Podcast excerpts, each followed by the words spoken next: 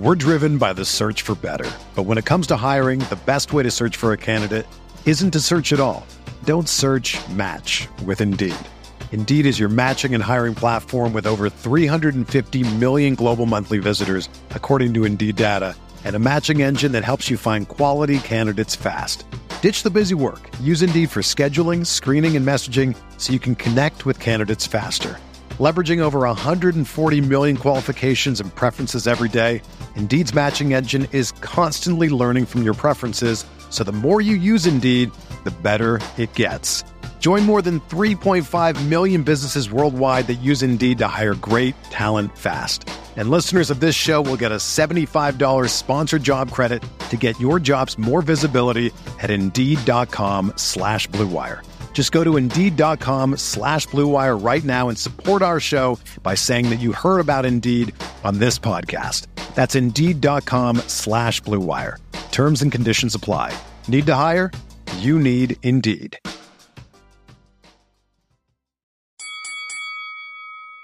We're here.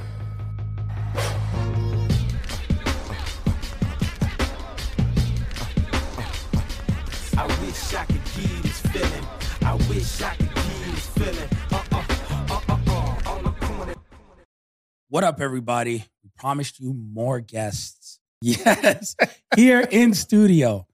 Renee, thank you for joining us. I mean, the old man has been singing your praises um, for for a long time. It's been a long time coming. Probably shouldn't bang on the table like that during a podcast session. I apologize. No, I am more of a We're- professional. No, we're fine. It's I would just also like to sing the praises of Andreas because we only got to really meet and hang out the one time that we met at the Coffee Bean over at Town Square. Yep. Um, and we got set up. Was did Emilio set up the conversation or Biggie? Maybe it was a group. It might have been It all have been four of might- us. Both. Okay. Yeah, Emilio says both. Well, shout out to you guys because it's I love when people like set up friendships. And like I think you guys would be friends, and you're like, hey, Yeah. you guys are right. Absolutely right. You guys And- are right. And the funny thing was, is like, I always get that, like, Renee's great. Renee's great. And you always think, well, maybe she's not. How great is she? Yeah. Yeah. Like, come on, guys. It's, well, that also is like kind of unfair because the bar's set and people are like, what does that mean? right. I don't Like know. how great how great are we talking? I mean, I've got to be nice all the times. I mean, I got to like bake gifts. I don't know. do you bake? I'm working on it. so Okay, I okay, cook a ton. Here's a That book. actually has an asterisk next to it right now because I feel like since having the baby, I've not been cooking that much and I've been like You get pass. slacking. Yeah, it's I fine. know, but she's almost a year. The jig is up. Let's get on with it. um, but I, I really want to dabble more in the baking. And so actually for her first birthday, I'm thinking of like making a cake. I bought a cake too, but I want to like make a cake. What kind of cake? The- One of the ones you can just smash up. Oh, okay, okay. The smash Yeah. cake. This guy is very particular about his cake. Yes. He, he's a cake snob. I've been at his house I'm for a- like five I'm a birthdays. liquor. Are you a baker? Hell no. No, he Oh. buys You everything. know- you know he what I doesn't do any like. I do nothing. If we have my wife on this podcast, like She would she I'd would be this big. reiterate. I'd be this big. this man sets the table. That's Yeah. all he does. Good. You hey. get the table out. You make sure you have like the, the plastic forks, everything around. Whatever like he's that guy at the party. You know, That's good. You know, and we got Someone's got to do that job. yo, and you know, I, I pick up the baby and change the diaper. Do He you does. clean up after the party though? Wow. What? Wow. I try. Look, look, I try. Right. I'm the entertainer at the party. Okay, so Well- you need to take your little breather afterward. Yeah. His like- wife would disagree. Got to regroup, hit the green Yeah. room for a minute. Yeah. And then I come back and there's like a disaster, and then I'm too tired. But I try. Oh my god! I Listen, try. me and you know, can me and your wife start a podcast? no, you cannot. She'd be wildly entertaining. yeah, like he knows my wife. My wife is like she's not on social media. She does. Yeah. She's an you know. She's got better things to do. Yeah, she's an attorney. Yeah, She's a real estate broker. She does all those things. But if you give her a mic, oh, it's on. her trash talking it's the worst. is impeccable. Hell yeah, my kind of woman. I love Just- a I love a good sharp tongue. Talking about cutting a promo. I was at their baby shower? Boy, Oh, she cut a promo at the baby oh, shower? oh, she buried him. It, it was guys versus girls, all the baby shower games. oh, I love oh, it. buried him. It That's was fantastic. incredible. I love it. so so Renee, we've got you here finally, and I feel like it's so long overdue. I know. It is long overdue. I mean, to be fair, I did duck out of town on you, You literally did. like right after. I think we had like maybe just bought our house Yeah, you when I met me. you at the coffee bean. I'm like, it's re- I'm really glad that this is a budding uh, relationship, but I'm leaving town now. I was like, what did I do? I know, but here we are. No one We've likes circled living on that side of town. We've circled all the way back. And for anybody that's listening to this podcast, Renee's been here, has held, held down her podcast. Yeah. Thanks Ooh. for having me here. I mean, this studio is beautiful. Now, Renee, you're out here, you're doing shows, but I want to talk about like your post WWE life has been busy. Dude. Mm. It is busy. And it's great. I love it. I love being busy. But it really is like that finding that balance between what level of busy, what's important, what really needs to get done. I've realized I'm like the worst boss I've ever had because I like scheduling things and trying to book things properly while also like I do all of my things from home except for this week while we're out here. But like I do everything from home, so it's like juggling my baby's nap schedule. My husband is on the road, you know, at least one day a week. Um, so it's trying to figure out how to make everything move and make the most sense. So it's it's a lot, but it's great. And um, you know, specifically when we're talking the sessions, like I I, I love that show. I love doing that show. I think I'm just really nosy, and I just love like really getting in side people's heads, I guess. Um, so it, it makes that job really truly not feel like a job. You know, it's interesting because like I was curious when you launched the World Series. I was like, what's this going to be about? Yeah. And I never know what the episodes are about. And then I tune in and I was like, Dax episode. My Yeah. goodness. Yeah. Is it where the conversation goes, or do you have in mind what you want to kind of pick at and see what happens? It's it's kind of both.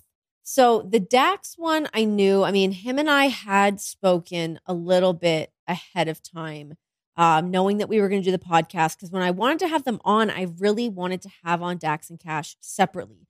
We ended up doing the FTR episode of them together as well.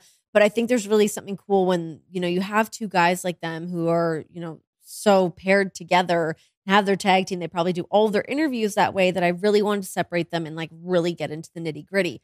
Um, but knowing Dax had a lot of stuff that he wanted to talk about, and him and I have been having conversations um, just about life and all of those things that happened. So I kind of knew some of that stuff already. I wasn't sure how much of that we were going to get into, but when he said he he wanted to get into it, I was like, okay, here we go. So that one I knew that we were going to head that direction. But when I had Cash on, I had no idea that Mm-hmm. we were going to get into the things that we got into. I had, I didn't know that information.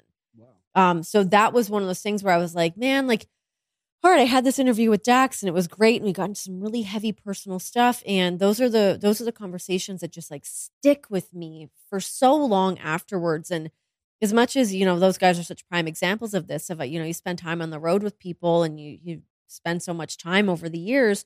How much time do you really have when you're on the road to have those conversations? That now for me to have on, you know, guys and girls that I've been friends with for, for such a long time, and now get this new perspective of like who they are as human beings.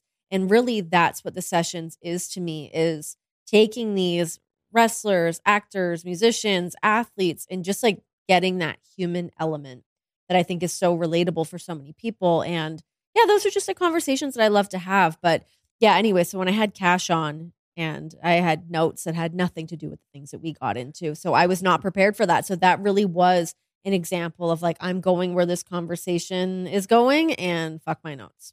Yeah. Um. For the record, I, I don't have notes for us today. I was Right. I just want to talk. we never do. Yeah. Yeah. just to Aren't those you. the best though when you're like, we're just gonna turn this on, we're gonna go? Because sometimes you do get like, it depends on what it is. Like, I mean, I just sat down with AJ Lee, AJ Mendez, and I knew, um, all right, cool, I'm gonna do this, but I know there's lots of stuff Right. with her that I do want to get to, so I want to make sure that I did have some of those points of reference. But there's other times it's just like, yeah, let's just like knock this out and see what happens and talk. And those are the best episodes. So, with that being said, one thing I want to ask you about is you're great in the sessions. That's a comfort zone for you, right? Yeah. You've recently stepped out of your comfort zone, Mm. branching out other forms of radio, Yeah. Sirius XM, Yep. Talk MMA now, Yeah. talk other combat sports. Yeah. What has that been like to kind of learn to do you in a different environment yeah. and have to challenge yourself and then learn from a Miesha Tate or share things, and then Miesha has to talk pro wrestling. Like it's, it's, it's what is that like? Like it is really cool. And listen, like you know, to definitely so to step into like the MMA world, we're talking all combat sports, whether we're talking, uh, you know, MMA, boxing. We'll get into some pro wrestling stuff. There's definitely like my my line of questioning is always pretty similar. I would say, um, and that's really what it comes down to is like what are the questions that I want to ask somebody? Miesha is the analyst. I'm not the analyst. So, what can I ask her to help convey what we're trying to talk about with whatever fight? Um, but I will say, doing a, we're now doing a two hour show. The stakes are not as high. It's not doing television. It's not having this like really condensed version of something where it's like everything has to be on and right and accurate. I feel like that's like a great way for me to dip my toe in that water and figure that out in a pretty like safe space.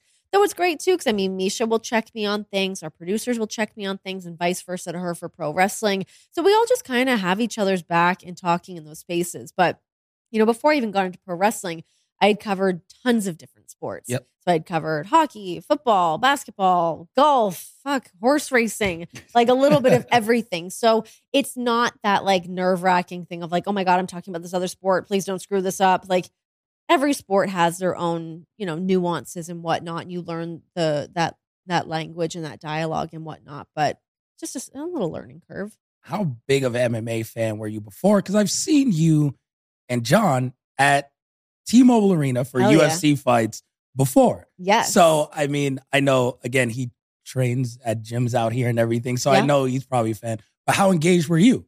So I've always been a UFC fan. Um, you know, not that I'm like this diehard, I know every single stat kind of fan, but when I was covering uh talking some MMA, so actually, just to like fully rewind here a little bit, my first experience ever talking MMA was with Mauro Ranallo. So when he was in Canada, he was doing his MMA show, his uh, his MMA radio show, and he was kind enough to let me go in there, and I would do like trivia segments on there. Or I would go in there and just kind of like dabble with him on the radio a little bit. And this was like not to date myself a long time ago. Um, Our friend Corey Erdman started. Oh, I love Yeah. Corey Corey, Erdman too, so much. Sweet Corey. Yes, he knows. He knows the deal. Um, so that was really like my first experience talking any MMA, and it was, you know, in a pretty small capacity. But in terms of being an MMA fan, I mean, shit, you're from Canada, and Georges St. Pierre happens to be like the biggest combat sports athlete in the world at the time. It makes it pretty easy to attach yourself to the sport. Um, but then when UFC came to Canada for the first time, it was in Montreal. I got to go. It was amazing while also being a beautiful Montreal shit show. it was all of those great things. Um, so no, I mean I've been a fan for a long time, um, but now to be talking about it and yeah, John and I we watch all the UFC fights. I, I've I've I've always kind of been keeping uh keeping a finger on the pulse of it all. Does John ever? Do you ever go to John for notes about who you who's going to be on the show? Oh God, yeah, all the time. Yeah, I do a lot. Um, I do that with him with kind of everything. So John's like, I mean, not that this is like surprising to anybody, but like John's capacity for information is really astounding. When like I want to ask him whether it's like a fighter or if I'm having on a wrestler or whatever, like he oh like if it's wrestling it's somebody he has like a personal story with or something like that that he can like always you know recollect some kind of cool story with that person. But yeah when we're talking we'll be talking mma and sometimes he just gets like so in the weeds. I'm like dude you are feeding me to the sharks right now because yes i appreciate that you know all this stuff but if i try and spew out what you just spewed at me it's gonna go to shit. So um i have to like pick and choose those moments. I was like listen just give me like the bare bones version of what you just gave me. But he hits every single moment and this happened and this happened and this round and this round and da da da that i'm like oh my god do you want to come up? Because we're gonna be on for three hours. We can, i got an extra mic. Come do it. Dude, I'm I'm really curious because like you guys have your own respective careers. John, like obviously working a billion shows out, you know, not just AEW. yeah You're doing a billion things. Sirius XM, Oral Session. What- I mean, you got the book. How much do you guys keep tap of what each other is doing? Um, pretty often because we kind of have to.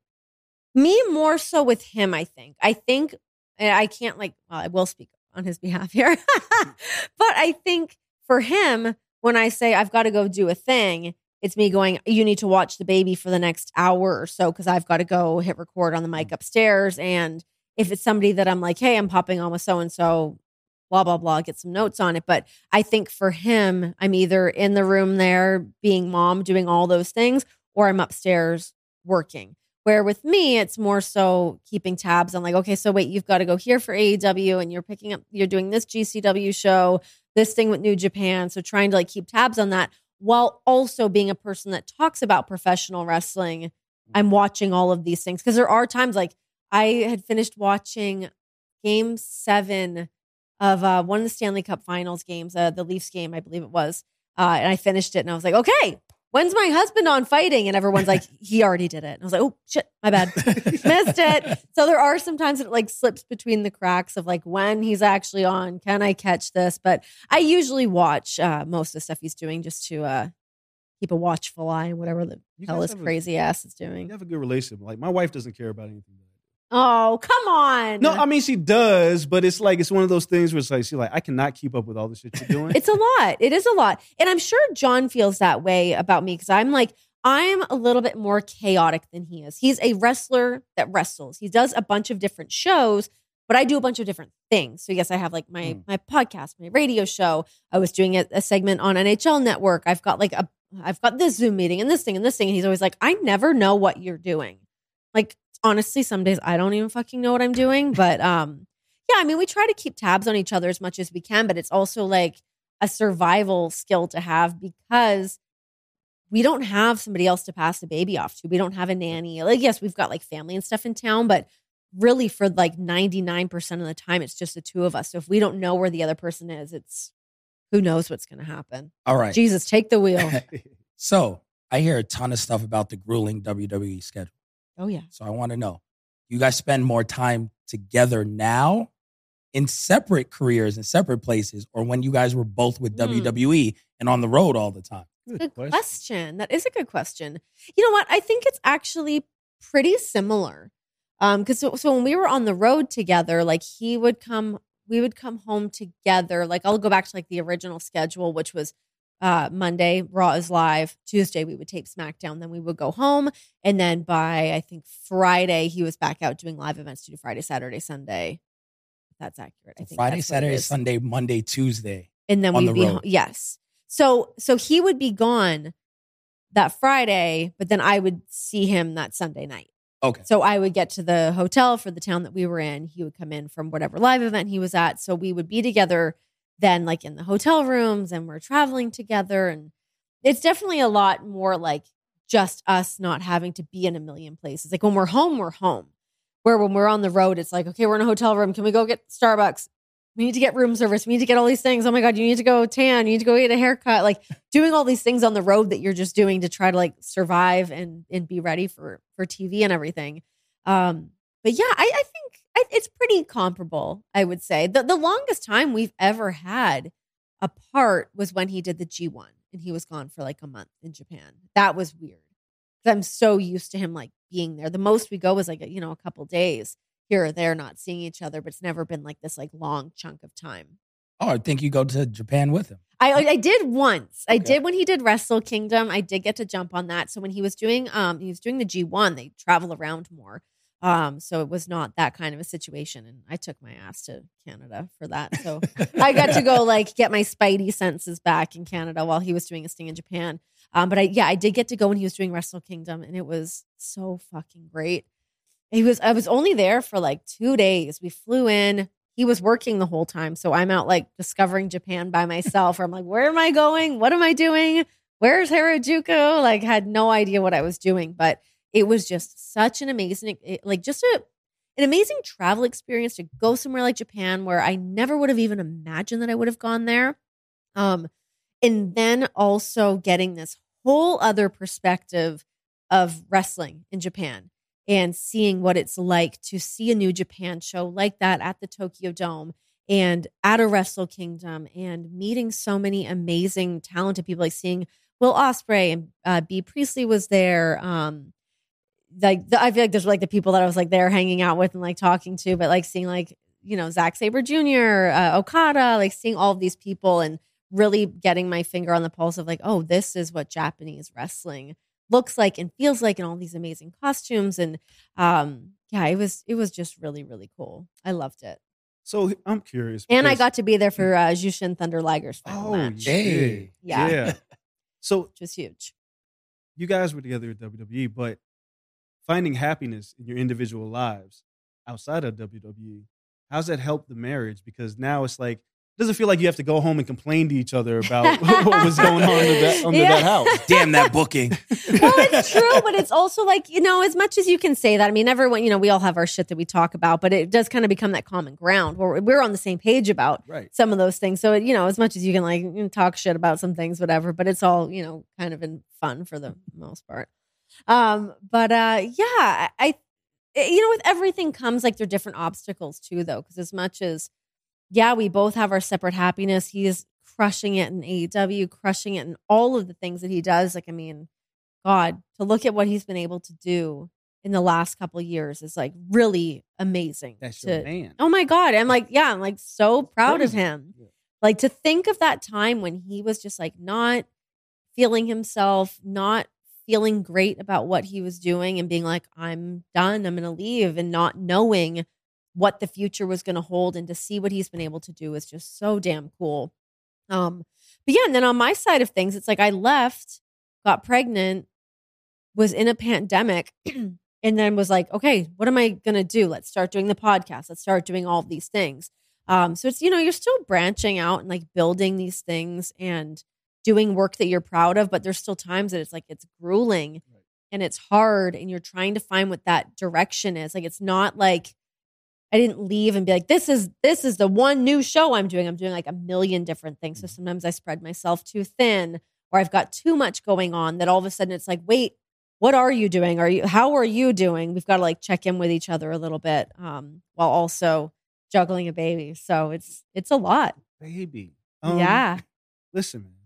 Shout out to you, uh, new parents Yeah. over there. Yeah, okay. Um, We're hanging on. listen, I am a father, so my duties are change the diaper, hmm give the baby back. It is what it is. Sure. Right. Sure. But as a mother, you're juggling this, and you're there's no not a full time mother. Like you. are- no. when do you Mm-mm. sleep? When, when where's sleep?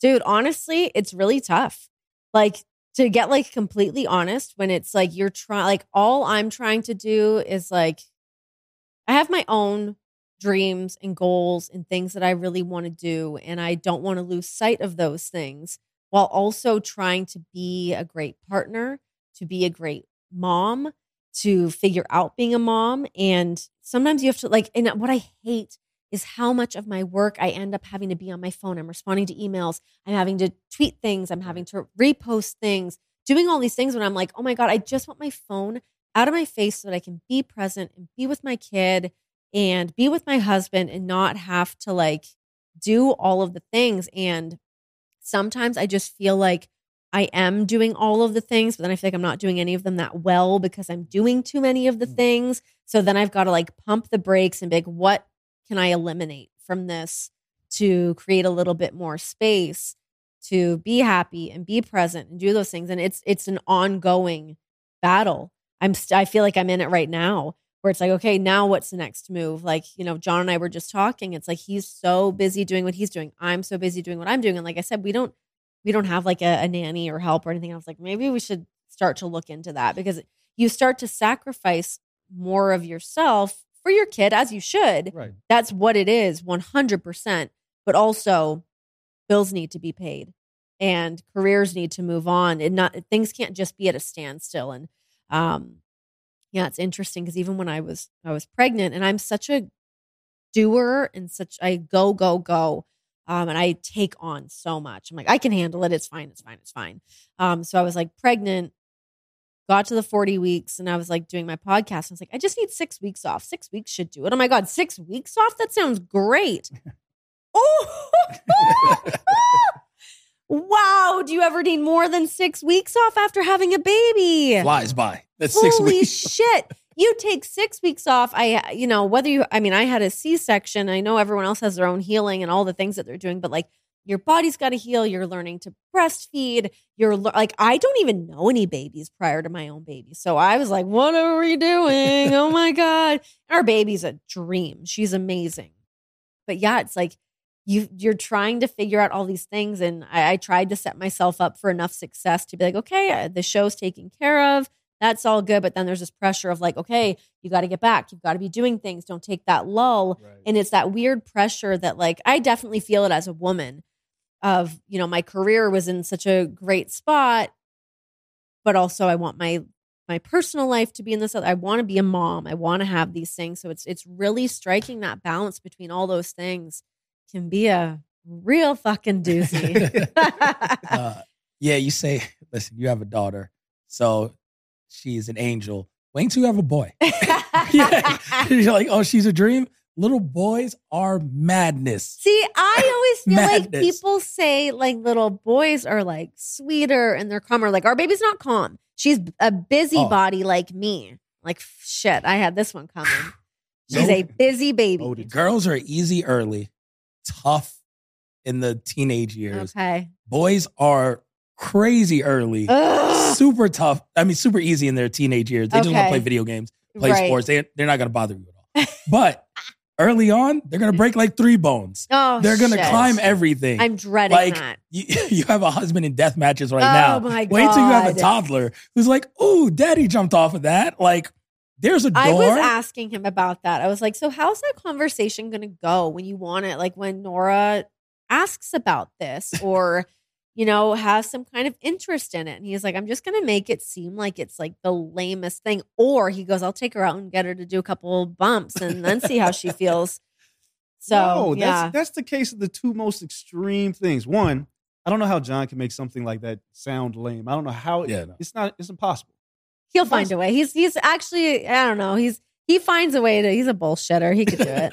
Okay. you you would think. You would think. so one of the things like oral sessions, I want to get back to oral sessions real quick because The sessions. yeah, Come on, Andrea. I'm sorry. Come on, sir. It's all right. Hey, we're all was. tired. We're all clinging on. I get it. Yeah. So damn it. Formerly Um, known as God rest its soul, Right. the sessions. The sessions. You have taken an angle where you've turned people into humans. And I think it's something that a lot of industries aren't very good at in terms of storytelling. Did you see that lane originally? Because, yeah, of course, you're close to some of the people that you've had on, but there's some people that you've not necessarily known. Yeah. But it, it's a skill that a lot of people don't have to turn people into humans. I don't really have an answer. I don't know what that is. I like I I believe it's from my just genuine curiosity mm-hmm. about people. I, I they're like when I started doing the show, I didn't even really know what it was. I was like, I don't know, let's just turn on the microphone and talk. Like, are we gonna talk wrestling wrestling? Are we talking about how people got into wrestling or like all these different paths? And we do bounce around like quite a bit depending on you know who's on the show and what the deal is but yeah i don't i don't really know what i can like attest that to other than i think doing my best to be present and listening and having questions and no questions dumb question and just trying to like unpeel that layer. It's not easy. It's it's definitely not easy to get people to be vulnerable and drop that guard. Um for sure the people that i know already it definitely makes it easier for me to be able to do that with. And while we're doing it through a zoom it can be really difficult to be like hey stranger tell me about your your life. Um it, it can definitely be a, a little bit of a, a weird spot to be in but i don't know I, I just I, I know that i love doing it and i love talking to people um so i don't know if that's what they're feeling on the other side that i just i like being in the spot that i'm in being able to ask all those questions i got questions for fucking days I mean, a lot of people don't. Let's I mean, go. let's be, let's be honest. It ain't Like, easy. You've watched we've watched people do interviews for years, and that's like come up as a journalist. I was watching people doing interviews, like, God damn, that question's horrible. yeah Or like you sound like you're reading off a paper, right and it felt it feels like everything that you do is so natural and Thanks. welcoming. oh i love that And Thank I think that you. gets people to put on layers. That being said, who has been the toughest nut to crack on the Ooh. session? God. Emilio, who do you think? Is there someone that comes to mind for you? I like asking from like his perspective because sometimes I'm like so in it. Who's like the toughest nut to crack? Listen, you had to Honestly, interview people no, on Fox. you know Like, what? that was tough. I'll tell you who the tough, tough, the wow, I can't talk. Who the toughest nut to crack is in an interview is my husband. It's Go John. figure. Yeah, Really? it's John because I know all of his shit. Nobody else knows very much about him. Mm. So, and that's done by design. Um, I think, I think that it is. Um, so it's, you know, it's funny And when I first sat down. So, um, did my first episode of the show and this never aired because I was like, well, you're going to be my test dummy. Come upstairs with me and let's knock this out. It was fucking brutal. It was so bad. He's like, what are you, why, why are you asking me that? People have asked me that question a million times. I'm like, I don't know. Like, I thought maybe it would be interesting. I don't know. Um, so yeah, he's he can be a tough one to, and it depends on like what mood you get him in, if he feels like ta- if he's being talkative or not. Um, but yeah, I it's it's it's sometimes it's worse when it's somebody that you know so well that's like, okay, I know this information and it's private information. Do we want to talk about it when the mic's on, or is that like that's crossing the line? And now I feel like I've lost that person's trust. Not so much with John, but like if it's somebody like we've had a private conversation about something and I'm like, can I bring that up? Can we circle back to that thing? But then they're like, no, bitch, I told you that like in private. Um, so that can be sort of a, a funny line to to toe. Before I let Dre bring this home, you do so much. In my opinion, you've succeeded in everything you've tried, right? You've reached the pinnacle of anything you've tried. What's left? Like, what are your goals here? Like, you, Ooh. um, you know, you're going to be an amazing mother. Like, it's just in We're the doing the cards, damn thing. Um, She's cute as all hell. but professionally, what's what's left? You've done so many things. You you've been, like you said, you've covered all these sports. You you've done all these at a high level. You've been at the top of professional wrestling. You've now been your own boss and succeeded in every other side thing you, you wanted to do. What's next for you? Like what goals are you chasing?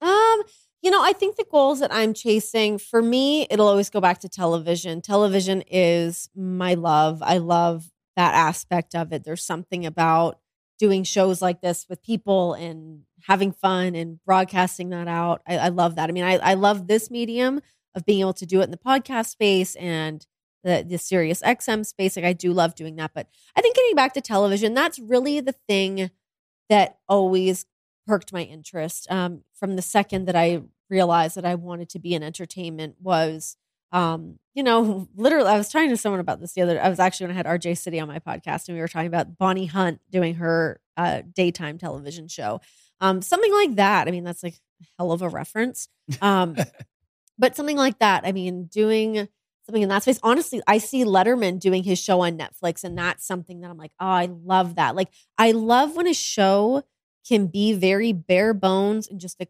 content is good, the people are good. It doesn't have to be this new bells and whistles. Okay, well, so we're gonna do this show, but the new spin on it is it's got sharks on it, and there's this. like, I hate when you like. There's always that need to like take a format and then like add all these other things to it. Where what I love is like really just paring things down to those basics, and especially when you're talking about um, interviews. Um, I, I really love the way that Letterman is doing his show on Netflix. Something like that really, really talks to me. Um, They have Seinfeld doing it too. Like Yeah. they cut you a check. come Like on, real, let's real go. easy. Like come on, what are you waiting for? Yeah, something like that. I think I would really, really love. Um, then I look at something like what Rachael Ray does as well too, with like the cooking and doing interviews. Like that's something I would love as well. When I first got into TV too, like I really wanted to do more of like the late night thing. Like I loved Johnny Carson. I loved Chelsea Handler. Like when she was doing Chelsea Lately, that was a thing. That was the first thing in television that I was like, that's what I want to do. I didn't I just couldn't really figure out when I like became a TV host what that was because I initially wanted to be an actress. So when I started I took like that little pivot and I've been really lucky that I've worked ever since. Like as soon as I started like hosting and, you know, kind of connecting the dots on that, it's been great. Um but yeah, I think what Chelsea Lately did a show like that just doesn't really, you know, doesn't I don't know that it works anymore.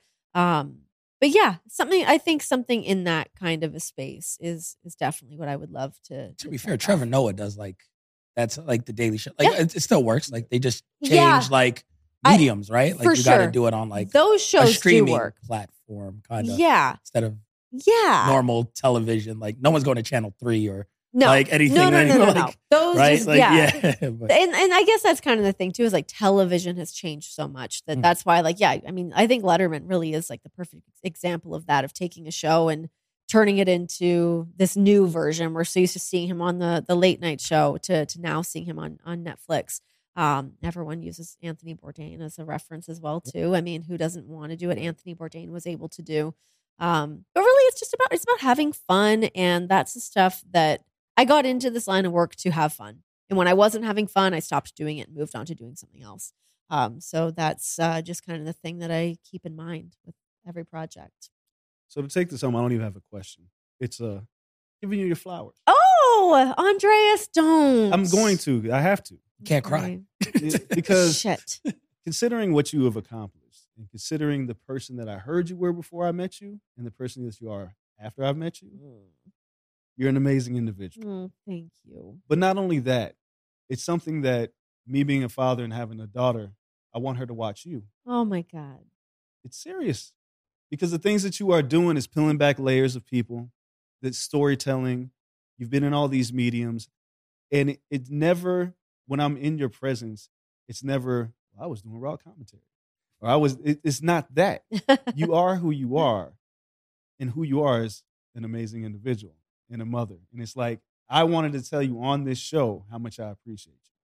Thank you. I, I really appreciate that. I mean, God, to think of like, that's the thing. That really is the thing. For you to want your daughter to want to watch me. And when I first started doing any of this stuff, that's not something I really thought about. I was, you know, kind of selfishly just being like, oh, these are the things that I want to do and blah, blah, blah. And then you start to realize the effects of that and, you know, being able to be a role model for other young girls, for young boys, for whoever. And God, me having a daughter now as well. That was like literally the second I found out I was having a daughter, and I was like, oh my gosh. Yep. Now to like raise this woman, this little girl into a woman in this like crazy world and trying to like teach someone to to be a good person and uh to just navigate things the way that they do. But um yeah, that means the world to me for you to say that. I, I really appreciate Look, it. Look, we all have our things. We all mess up from time to time in our lives. But being parents, now that we're all parents, it's like we got we have bigger things, bigger fish to fry. But I think for you, because I was raised off of a television, Mhm. and the things that I saw on television inspired me to do what I wanted to do. But now I know the people that do these things, and I can tell my daughter, it's like you should watch her because not only is she amazing on the TV, she's amazing off the TV. Oh, I love that. That's the best. That's like really the best compliment that you can give somebody. So thank you. I really, really love that. Damn it to hell, you earned it. Mm. and all that to say, like after all this, and Kelly, you can bring us home. But it's just like, can't wait to have you back yes. because you left too damn soon. I know. Gotta get our kids together, yeah. and um, I need to taste some of your cooking. You're damn right you do. Yeah, Well, I'll here's the thing though. I mean, I I I miss having I gotta get my like smoker out here, and that's when we like really get into it. oh, now you Some, getting fancy. That was like my big pandemic purchase where I was like, I'm getting a smoker. Let's do this. And I've just been like, let's roll up the sleeves. And what are these ribs I'm doing? Let's do a brisket. Let's get I taking love like 13 hours. Oh, like I I love a process. I love it. I, you know what? I think that's actually probably why I'm not cooking so much now because I don't have time to just like fuck around the kitchen anymore. Yeah. Before it's like let's have a little glass of wine, let's let this thing simmer, let's do this thing. And now I'm like I'm eating to survive. you gotta chug the wine. Where- Where's the protein? Somebody throw me a vegetable. Oh my god. No, thank It's you crazy. so much, Renee. You are just amazing. Again, not just one of the best women in the field, like you are one of the best in general Thank you. in this field of pro wrestling and further. Like you are amazing at what you do. We appreciate you taking time out. Everyone, check out the sessions. Yeah. It's well worth the listen, well worth your time. If you've never listened to it, go on there, binge it all. Like every, Binge it. every interview is incredible. Renee is the best.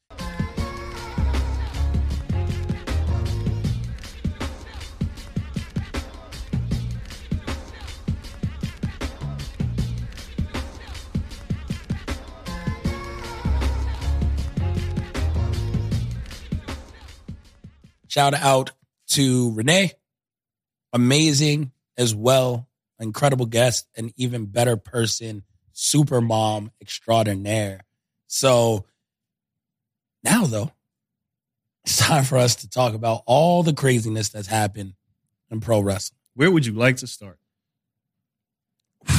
Man, that that uh, muscle off between Theory and Lashley. that was the. The baby on the let me tell you, WWE is uh, you know, whew, I mean that is a controversial segment. That's Look. the most controversial thing that happened whole Cole, time. Cole, Yeah, we were supposed to. We were like, oh, we're gonna catch him on Cody tearing his pec. That's old news now. Yeah, like that. That was the news. Right? CM Punk's injured. Ah, it's old Yeah, news we'll now. get to that. Yeah. We got to start naturally where we should start, and that's at the top. Vincent Kennedy McMahon. For those who've been living under a rock, because it's hit major publications, McMahon has been accused of paying off a former worker at WWE in Stamford, $3 million, I believe, the settlement. Hush money is what it comes down to. NDA to not mention that she was employed by him and given money and raises and everything to be an extracurricular toy in his marriage and shared John Unitas. Laurinaitis. Not Unitas. I don't think. I don't think Laurinaitis was in on this. I think he's just. um, with Laurinaitis. Unitas, black shoes. Rest in peace. Um, but Laurinaitis, and so John Laurinaitis, like, okay, she did work under. Her official title was under sure. Somebody needs to take the fall. Laurinaitis. They're getting the paperwork. I think it was Washington Post. Uh, Wall Street Journal. Wall Street Journal Mhm. did the report, broke it all down, all the accusations. Amazing reporting, great journalism there. It's not the first time Vince's name has been brought up in, in something prickly or sticky, but it's been a long time. I feel like the same thing always rings true. You think someone's untouchable. We think Vince got to die in the seat. Women can change everything. They've changed history. Wars have been fought. Now Vince McMahon, It's not untouchable. All of this is yours, but you got you got shareholders. You're public. You got a board, and this is an internal investigation that's been going on for two months. Finally came to light. Now it's out there. How many? And you can say Laurinaitis take the bullet for him, but what floodgates do this open? Because now people know about this and they can go dig. I mean, look, anybody who's followed WWE for years and knows anything about Vince McMahon, none of us are surprised by this whatsoever. Zero. Nobody's surprised. Vince McMahon has been bulletproof, and he may still be bulletproof because, I mean, what are they going to do? Take him out of power? Maybe. The question, there's a lot of questions. One, Stephanie leaving her timing Yeah. makes this feel like she knew the jig was up. Like, all right, pops, Two months ago, right? Like, Yeah. Mhm. can't do that. Yes, they have a board to answer to, but I, I think Laurinaitis is going to get paid to be the fall guy in this matter, and they're going to pay him off, pay him millions. Nice, sever- nice parachute. Yep. He'll he'll land on his ass quite nicely. I don't think anything's going to happen to Vince. I don't, and, and if it does, I don't think it'll be that that big. I think at how they operate and how they've been operating, shedding money here, um, making sure that revenues are at all time high, getting the Saudi bag. They're really keeping this publicly traded company strong, keeping the shareholders strong, making sure all of them are happy. Yeah. Above talent being happy, above staff being happy, it's about those people in the boardroom more than ever. They brought in a guy, Nick Khan, who's about the people in the boardroom. Yes, he's about the entertainment business. Yep. He's not He's about, about- pro wrestling. Nope. He's about the X's and O's, the dollars and cents. He's about keeping the right people happy. At the end of the day,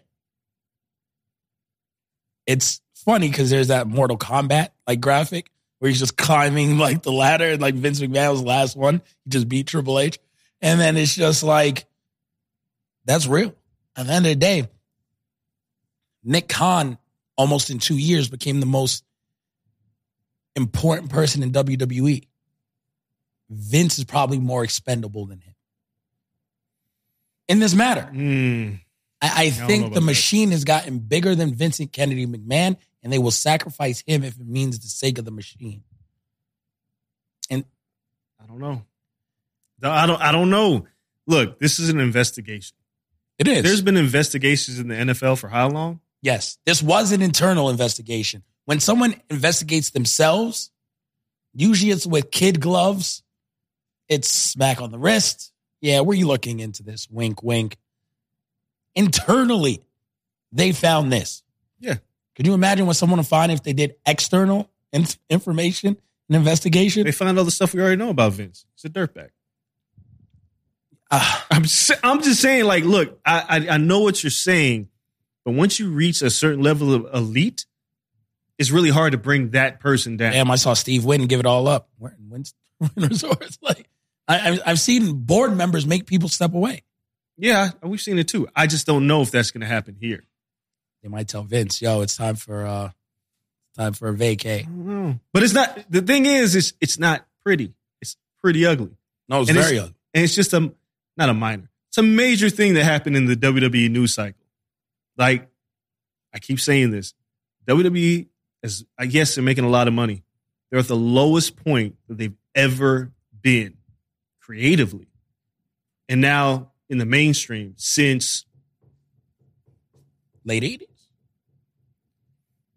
No, I would- have to go like mid '90s, because obviously their attitude era was huge. Even ruthless aggression was No, it was good. fine. Yeah. Uh, and even at the worst over the past decade, they at least had NXT creatively. Yeah. But right now, with the talent releases, with what they're putting on TV, like we have, dude, Randy Orton's out. Yep. Might be out to the end of the year. Cody's out.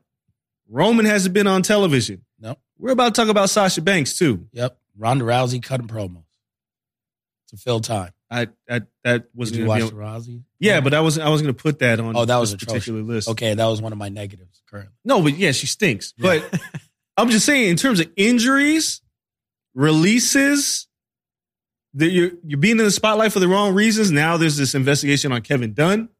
Yep. Like Camera cuts. Uh, somebody will control that. But dog, how this is bad. I say all that uh, before we get to like Sasha and everything else. The WWE truly, if you're if you're like the one of these WWE apologists, like, but Tony Khan, I'm like, shut the fuck up.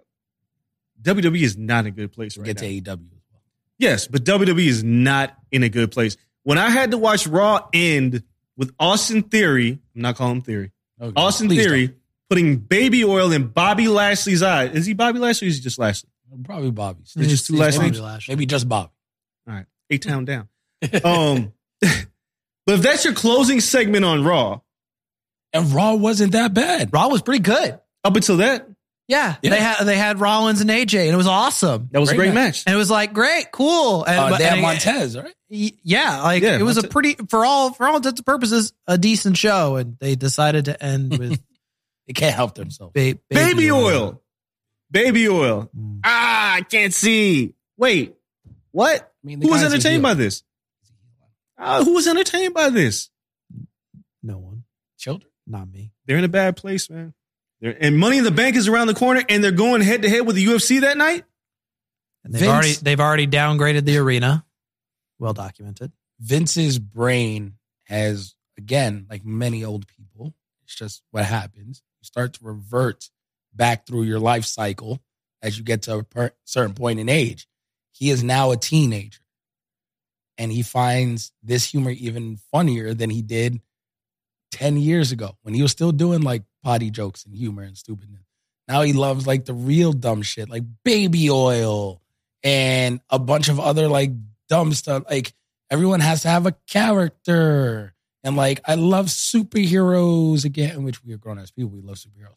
But you know what I'm saying? Like he's he's now an a teen, preteen, and it's going to get worse because he's gonna start booking shit that's for like eight year olds, and then it's gonna get dumber. Like that's how stuff goes. If you have like an older parent, grandparent, you understand like You got to do more for them as they get older. You got to do that. Like they start making less decisions for themselves. Like you have to do these things. He, no one's taking that away from him yet. No one's doing that for him. They're giving him more responsibility and control over things as he gets older. And it's like, yo, that's not how old people work. Well, well, okay. Coleman, ask you this question first, and then Kelly, you can pick it back up. They're not giving Vince anything. Vince does what he wants. Vince take correct. They're not taking it from him. Let's start there. Sure. Right. Let's go back to this question about taking Vince out of power. Hmm. Stephanie's gone. Yeah. Kevin Dunn, we don't know what's happening with Kevin Dunn. Nick Khan doesn't touch creative. Vince doesn't trust Hunter. If you remove Vince McMahon, who replaces him? How does that company run without Vincent Kennedy McMahon if they were to oust him from power in booking? Uh, there's, I mean, there's nobody left. There's nobody left. I have one name. Go ahead. And I, I don't think, again, I'm not saying this with confidence. I'm just saying. You're just asking who. Yeah. Good old Paul Heyman. Paul Heyman ran ECW in the ground. Nick Khan would never trust that man to run that company. Creative? He wouldn't because Not financially. But but but the, financially but the creative it's handled. but the creative creates financial, right? It gets no worse than it is now. How about that? But my point is, is that as much as we talk about Vince McMahon, he has made that company a billion dollar company by catering to kids. Paul don't know how to do that kind of stuff. No. Creatively, yes, we would all love to see that as adults. But if you're Nick Khan and you have a room full of people who don't watch pro wrestling, and you say, "Hey, this man who was bouncing checks, we should put him in power," that's not going to happen. It's tough. So who would it be? Stephanie's out of there. They would have to bring her back, but I don't even know if Stephanie wants that. Shane, he ain't there Shane's no more. No, they ran Shane off too. Hunter, I don't even know if Hunter wants that. If it ain't Vince, I'm not sure if, honest to God, if his health and having like heart problems. Health is the biggest thing. Yes. I don't with, know with if you Hunter. need Otherwise, stress. otherwise it would be Hunter. right. Yeah, but I don't know if you need that stress health wise No, now every week, right? Like, no. That can't be great on this. Like here's again, you're taking a, a company who, yes, they do Raw, SmackDown, network specials, live premium live events, whatever you want to call them. Yeah. Uh, NXT, all these things, Saudi shows. Saudi shows. As much as we think Vince McMahon is creatively bankrupt, and he is, there is nobody that works harder than that man in that company. He doesn't sleep. So if you remove him by, from power, and you're Nick Khan, it's like it's the right thing to do. Get me, don't get me wrong, but who do you replace him with with confidence to run that company? That's why it was a family company, and people thought like, "Yo, Well, it's gonna clearly it's not. as a family company." The family gone. Where's Shane? Someone, uh, someone dig China? out uh, Eric Bischoff from his uh, from his podcasting. Let's get Jeff Eric- Jarrett's there. Oh, oh, there you go. Double J. I mean, you- like, look, look, you could like, there's Jarrett is there. He could become head of booking, right? Like that's Could. that's possible. But I'm just saying, there's Can't so do many. any worse. This is my argument, and I'm not saying stuff would get better without Vince. It can't get any worse, Well, again, what I'm saying, Vince, and it's currently getting worse by the day. yeah, Vince handles everything. Yes. Talent releases are a byproduct of kind of who is and isn't being used based on how much they're getting paid. You got to bring in somebody that's to jump into that, that daily operation, house shows. Like, why are we even doing house shows in 2022? I don't. I don't even know where they're touring. I think like Raw only had like 3,000 people at the show. Mhm. So I can't imagine house shows in like Poughkeepsie Making and Boise doing anything but getting talent hurt. Mhm. So, it, but if you are going to give that responsibility, because you have to find like several people to do Vince's job, This is my point. Can't just be one person. No, No, even Hunter and NXT, we can say he did an amazing job. All this stuff. It was like Hunter and crew. Hunter, Regal, Yeah, Shawn Michaels. Shawn, like, you go down the list of people. Road Dog was there with them. Like they had like, Sarah, like you know, yeah. Prince Albert. Like you had so many people. WWE is a different beast. You need like double this. like And and it, it- again, my point is, is that you're talking about that boardroom. They're not looking at creative. They're not saying, "Ooh, No. Paul Heyman's creative." They don't give a shit. bottom line. Who can make us money? And like, because I knew you were gonna bring up Paul Heyman. That's why I wanted to ask you first. Because Paul Heyman, for all of us, we're like, yeah. Yep. But again, if I'm a stakeholder and I'm like, what did he do with his last company? Oh, he was bouncing checks and it died. Nah, not great. we can't have you. Good luck. This is tough. yeah, It's fam and fam only. You got two options. You ask the fam to come back. Stephanie in particular, not even trips. I mean, not even you can't ask Shane to come back. Shane mm, Shane is No, useless. Shane. He'll book himself in the Royal Rumble Yeah. and win it. I can't, Right. You can't have Shane. No, but Stephanie, I think you said this for years. Stephanie has to be the face. Yes. Yeah. Because if Vince goes down over his treatment of women, because even though we know one story with one woman is three mil, right? Like that report says multiple instances. Yeah. So we didn't even get into the nitty gritty with other female employees at all. And they all can't be Laurinaitis. Like, so like it's one of those things. If he goes down because of his interactions with women, and let's say people were showing the thread from like 80s where it was like non-consensual, he's forcing himself on women and everything. Let's say if that's in play at all, it has to be Stephanie. Because she's a woman and that's the only one in that family. If you're going to continue the family name and like a family business, she's the only one that can jump in. Yes. You have to put a woman in charge. You have to, just because how egregious the family name has now been tainted with the treatment of women. Got to be Stephanie. Trips can help Stephanie. Yes. This is Stephanie's ship. And if not, you got to sell.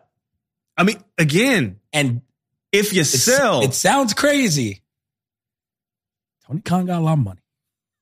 he ain't buying WWE. He, he's not buying WWE. This this isn't WCW. This isn't a sinking ship financially. It's not. The money's no. make the company's making money hand over fist. correct, but you have to have money to sell it to someone. and You're not buy it. selling it to a competitor on another network. That's ridiculous. It's getting sold to a conglomerate like Disney. It's not getting sold to Tony Khan. Mhm. But even if you sell it, you still got to find somebody, to run, it. And my whole point is there's been a debate since Nick came whether WWE is going to sell.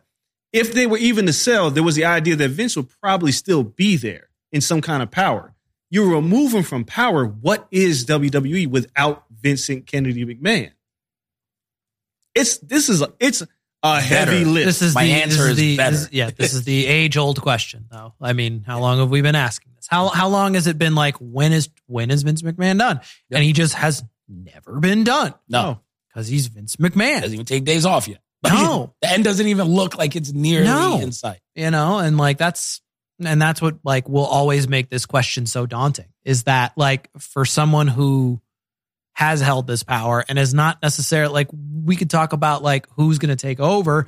That plan has never been finalized. There's never been a clear path for that, no matter what situation WWE's been in. Even when, you know, things were going great with NXT and Triple H was doing great stuff there, there was never a, oh, well, Vince will retire and Triple H will just No. take oh, over. Ke- Kel said that. Kel believed it. No, I thought Vince. I thought Trips would take over when Vince died. I never thought Vince was just going to say, But that's that's what we're Here. talking. That's what we're The talking same. about, though, Yeah. right? It's over over his dead body, Yeah. right? Yeah, like literally. yeah, Literally. it's. I mean, you got to yeah, like step over him in Gorilla, what whatever. it- gently take the headset and still kind of look at him because it may be a work. it And then you just, just got to look at like Vince on the ground. And he just like, has gone uh, into a limo that's blown up before. It has been a work. Yep. We're just saying. just to see if you're going to take his headset. Just be like, oh, heart attack, fake it on the floor. Trips grabs the headset and he's like, I knew it. Hey, pal. You're fired. You're Like- fired. So, Well, Doc, I don't Never know. know. I don't, like this whole thing is a mess. It's the only thing that could take Vince down was this. Yes. All, all we know is Takes a lot of people It's down. definitely the end of people power. Yeah, I think Laurinaitis is done. He gone. I think I think Golden Parachute. Put his shit in a trash bag. They won't. Mm, there you go. they Send put it to his house. They put several million in a trash bag because he because he will have to accept responsibility for everything. Yeah. Because depending on how deep this investigation is, Is he also married? yeah, I mean, I mean, not that that matters. I believe so. is he married You to gotta like Not the, sure. the Bellas? Yes, Bella's mom. yes. He's he's their he's their stepfather. What? Yes, Johnny Ace the wedding. Yes. the point is, Johnny Ace could take the fall. Depending on how deep the investigation goes, if they are unable to draw a direct line between this individual and Vince McMahon, Vince McMahon will still be in power. Yeah.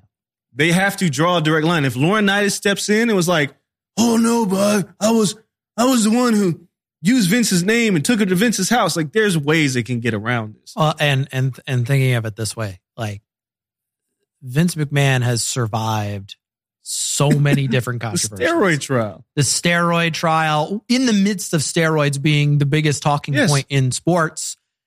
And then he who shall not be named. Yes. And Vince is still there. So, you know, it's gonna take we're gonna we're gonna see where this goes. This is this is obviously a very developing story. They but didn't have social media back then. They didn't have Me Too. They didn't have a lot of shit That's that true. they have now. So the pressure cooker could get a Here's my lot question. hotter. the bre- the breadcrumb trail can go. Here's Yeah. my question: Did it stop Trump? no, Thank you. but his company wasn't necessarily publicly traded. I'm just saying. Like- I'm just saying. As the president His of the country, I United. States, No, did it stop Trump? no, but when it comes to shareholders and company and like again in 2022, you you can't do that shit. You can say you've done it in your past and you've learned. You can't actively do it now. This is the past.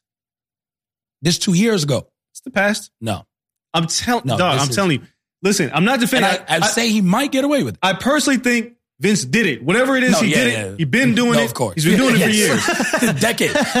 Like, Longer than I've been none, alive. none of this is shocking to any Yes. of us here. Like dude, Linda McMahon's like, God damn it, you got caught. Like everybody knows Vince is doing this. Don't be an idiot. I told you don't be an idiot. but I'm saying to you, you have to be very careful. You have to draw a di- direct line to make this thing come to fruition. Yeah. These are all like they're investigating. And if Johnny Laurinaitis is a stopgap, he will take the fall and Vince will still be in power. He'll do that off the strength. Before money's even discussed, Vince come to him man to man. Like, yo, you got to take this for me. That's that's Jay Z and Un. Dog, like he- you you doing you doing Vince a is- bid right I there. guarantee you, Vince hasn't even said it. And Don't Johnny's need to. already packing his locker. Easy. What yo? What I got to sign? What offshore account do I have to send this to? Like Yeah. this, It's I'm all telling me. you. Like him. He, that's again. People say Vince has always been surrounded by his guys, right? Like his. No, Vince always surrounded by yes men. That's like why we have Yes. a bunch of. sh- Those motherfuckers are loyal. You say a lot. Like yes. they'll go down with the ship. They don't go, yo. They're like, yo, I'll give my life for this man. like it's like Anchorman. Yes. Like he's Ron Burgundy. Everybody else is hopeless without. They want to get an apartment together. the, the other answer to the question is like, who could take over? It would be if Dunn doesn't go down, Dunn, Pritchard, and, and probably Stephanie.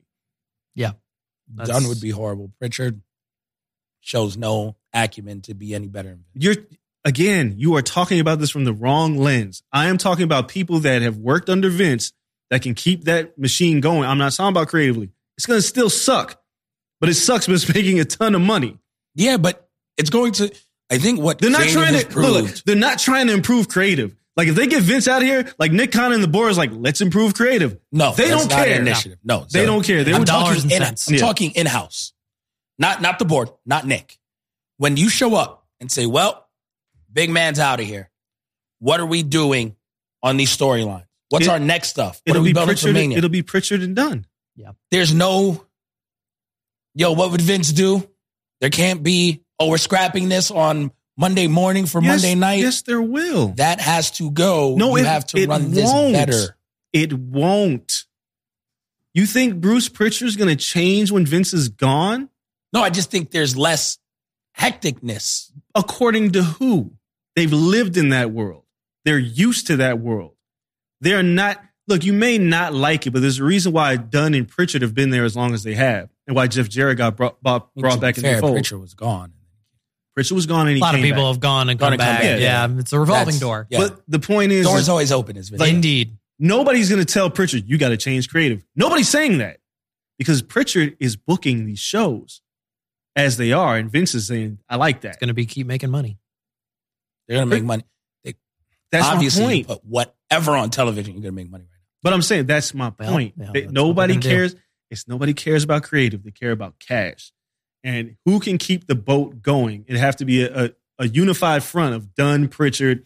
Because who's going to get Dunn out of there? Who's going to get rid of Pritchard? Uh, if the that whole Well, money laundering is gonna I get mean, done. yes. no, like that's that's how you got like. And Bruce, no, Bru- Bruce probably not gonna get out of there right now, right? Like, oh, absolutely not. But again, it's it's if someone like is not a group effort and collective by like Nick, like say Vince is ousted and they say Nick Khan, you now have control. Nick would then get a, a, a group of people and say, I don't know shit about creative. You guys keep doing it. He Right. would get Bruce Pritchard, Pritchard. and Kevin Dunn. and he'd say, "You guys keep doing it." yes. right? and it'd be a Yeah. collective effort. If they said, "Oh well, now it's Stephanie's ship," now there's a, a figurehead who still reigns like Vince did and can have power over the Pritchard. They're not she would of Dunn. get Bruce Pritchard and Kevin Dunn. And again, she would get final saying, or she could say, "Yo, I want Trips to have final saying," and shit would change because there's one voice up top.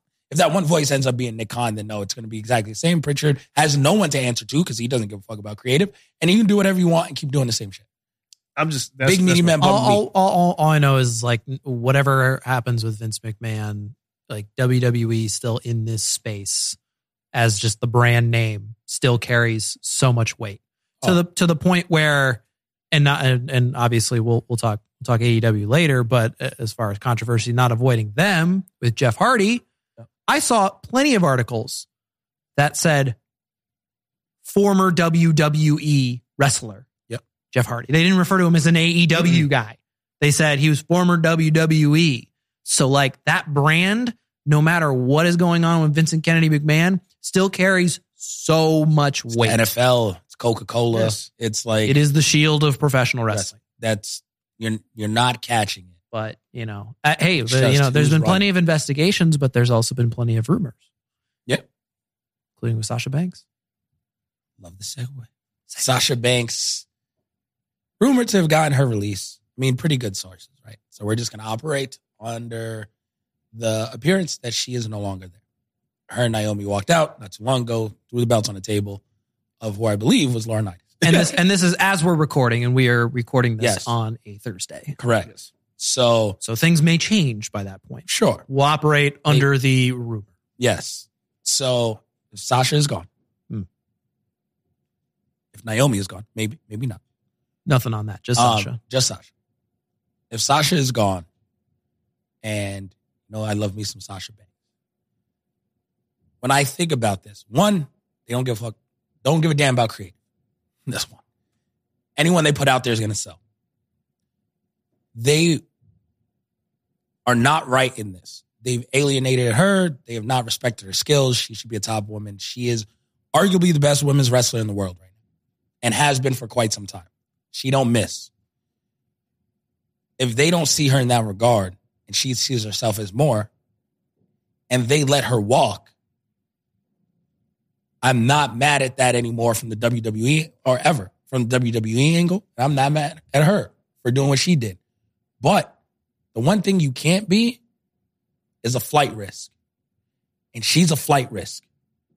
This isn't the first time. This is the first time she did it the night of something, which means it's escalating. But she didn't like how she dropped the belts, um, the tag belts the first time. She bounced for like six months. They let her get her shit together. She comes back, tag belts again. She doesn't like it. She puts them on a table when you have live TV. Yo, if we're just being professional here, you're not professional. You should have been fired then. So they let you walk. This is not your first offense. This is like when you broke, I've experienced it. When you broke and you dating like a super hot girl. She got mad money. Her her career's great. She has all the prospects. You ain't got nothing. And you know she's the shit. She's probably the best girl you're ever gonna get. But if she breaks up with you every three months, Ma, I gotta let you walk. You're a flight risk. You way above and out of my league, sure. Sure, my brokenness is causing the problems. But if you break up with me, I gotta let you go. Because that's no way. I don't care what you bring to the table. You can't dump me every three to six months. You're you're not dependable. And that's what Sasha is. She's the really hot girl. Sometimes the really hot girl ain't for you. And there's always gonna be another. She walks out now like, oh, I got the Mandalorian. You do, you're great. You can change your name to Mercedes. You can go to AEW. You can go to Japan. You do whatever you want. You can continue to be on Disney. They're like, who cares? we told Steve Austin to walk. He came back. We were fine. It was a John Cena. The Rock left. You could be a lot of things in this world, Sasha Banks. I'm rolling my dice that you're not The Rock. And we lost him. We survived. We had John Cena. People call him the GOAT. He left for Hollywood. We survived. Have your release and bounce. But you be a lot of things. You can be disgruntled. You can be loud. You can be. You can't be. You you can't be. just. She's not dependable, and that's I- what that's that's what you can't be. I disagree with you 100. percent Your analogy was whack.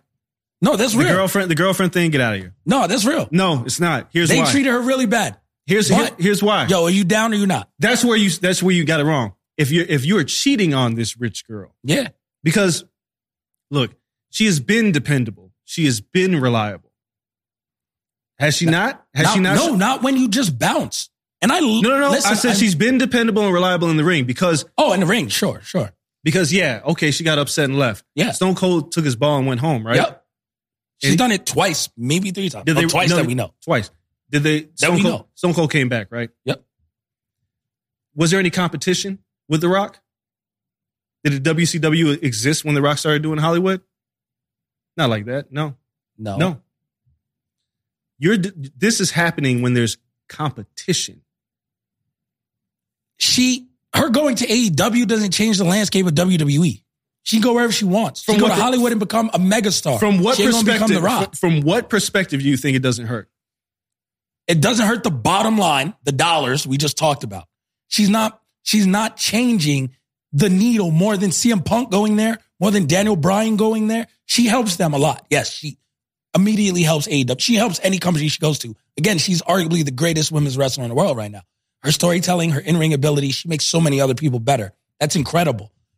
She's on the bottom dollar. They are not going to put less butts in seats because Sasha Banks isn't there. One, because she she's tested this before. She's left for six months. They survived. She's been in a Mandalorian. Cool. Like they understand that, yo, we we can go on without you if you're not with us, even though it's a very shitty climate. So, like, yes, we know it's bad here. We're not gonna make it better. You down or you not? And that's it. And she couldn't say I'm down twice. You got to go. You can make whoever else you want better. Because guess what? I was telling Big Mac this. I was at his crib the other day. I was like, yo, it's funny, like watching sports and covering sports. And I understand like the WWE's like maybe Vince's mentality a little bit is that like as much like the NFL, like Tom Brady's incredible, right? Like he's been incredible for 20 years. They don't do Tom Brady dirty, but say they did. And he went some, Who's the they? you have the Hold on. NFL. Not the NFL. You have to talk about the Patriots Sure, the Patriots. They let him walk, right? at the prime of his career. Prime of his career. He went, yes, he won Super Bowls in Tampa. But you understand, No, no, no. This forget Tampa. Talking about the prime years of Tom Brady's career. Does it? he was with them for the prime. But what, I'm saying is, we've seen players hold out, right? Yep. You make certain exceptions for certain players. Sure. But in the end, you know, as good as you are, they let Tom walk. He's the GOAT. You know, But they let Tom walk because he was old. you have an expiration date. All of these people have an expiration date. But if your expiration's not up, And there's always another. on. There is not always another. There's always, No, no, no. Dre, in let the me- history of WWE, let me always explain. another. Let me explain. The Sasha Banks situation right now Yes. is where she is arguably at the peak of her powers. We're not talking about Sasha Banks that just won the, the Raw No, no. Women's Championship, Mandalorian, all Yeah. these other opportunities. You have a star in your hand, Correct. and you're letting her walk because you made a bad booking decision, Yep. which people agree is bad. Several times. What do you mean several times? They've made several bad booking decisions leading to her walking away. Yes, because part of this is I'm sure of this without knowing for sure. Charlotte does the same shit. Sure. They keep Charlotte. Cool. So if you're not going to let Sasha do it, the I, what is called is Charlotte show up on Monday though, right? Did like she? outside of surgery? surgery, getting married. Like she dips when she wants to. Okay. Ronda left, right? I mean, yeah, Ron, but that's you Uh, know what- that- no, here's what I'm saying. Like, here's what I'm saying. not disgruntled, like not like I hate you guys. Ronda left and shitted on the fans on her way out, That was horrible. but they didn't release her. no brought They- it back as a baby. They released their it allegedly released Sasha yes. because of this bad booking decision. Yeah. And Naomi may be right behind her. We don't know. I don't know. But you look at the women's division right now. Yes, one person doesn't change everything. But how did WCW almost beat WWF? Sure. they got enough of those one persons. You, but to- the accumulation starts to get you right. Right. It's certain Um, talent. You just at certain talent. At a certain Yeah. point, you got to go like, damn, this is going to hurt us. Yep. Yes, the Patriots are going to be the Patriots, right? Yep. But you can't tell me that Mac Jones is the same as Tom Brady He's in his not. prime. He is not. But and you understand Tom is going to bring a lot to the Bucs, and damn, they're going to be really good. While we're going to be kind of down and out for a quick second. So right? good for Or Kel's mediocre. bets. But Yeah. uh, like we're going to be mediocre for a while, and we're going to watch this guy shine because he's still got some in the tank. But even then, you have to understand, no matter how long this goes, no matter how big she gets, there's going to be another star. She she could have left for Disney or Hollywood two years from now. She could like you don't know how long you had her anyway. You have a contract. You know how long you have her. I mean, yeah, you didn't have to let her go. But when you when you put that on table, it's like cool. But we're going to like, is she the last person to go to Hollywood? Was she the first? No, but it's not the Hollywood thing. It's that you disagree with creative. Understand? And at this point, that's a precedent. You can't. She can be mad all she wants, but everyone could be mad at that. Every single person has shitty booking in this company. The company has been booking people horribly for. Let's be moderate, modest. Five years. Yeah, that's Of- very modest. modest. Five years, horrible booking. Because you go before that, maybe people liked AJ Styles, John Cena stuff, blah, blah, whatever. 2017 and on, if you came up from NXT, you're shot.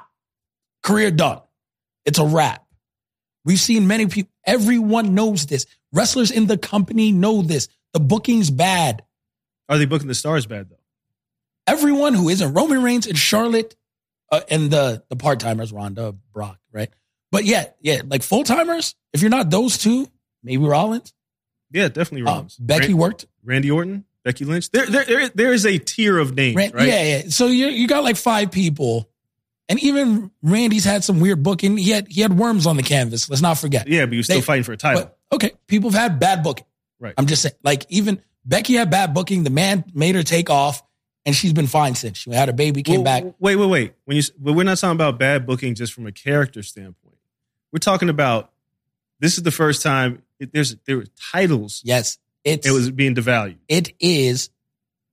The IC championship means nothing. U.S. title means nothing. To be fair, the two titles Roman Reigns went home with mean nothing because they're not even being defended in four months. Nothing means nothing in that company. Everyone getting a paycheck knows it. Now, people are getting a paycheck. They're there.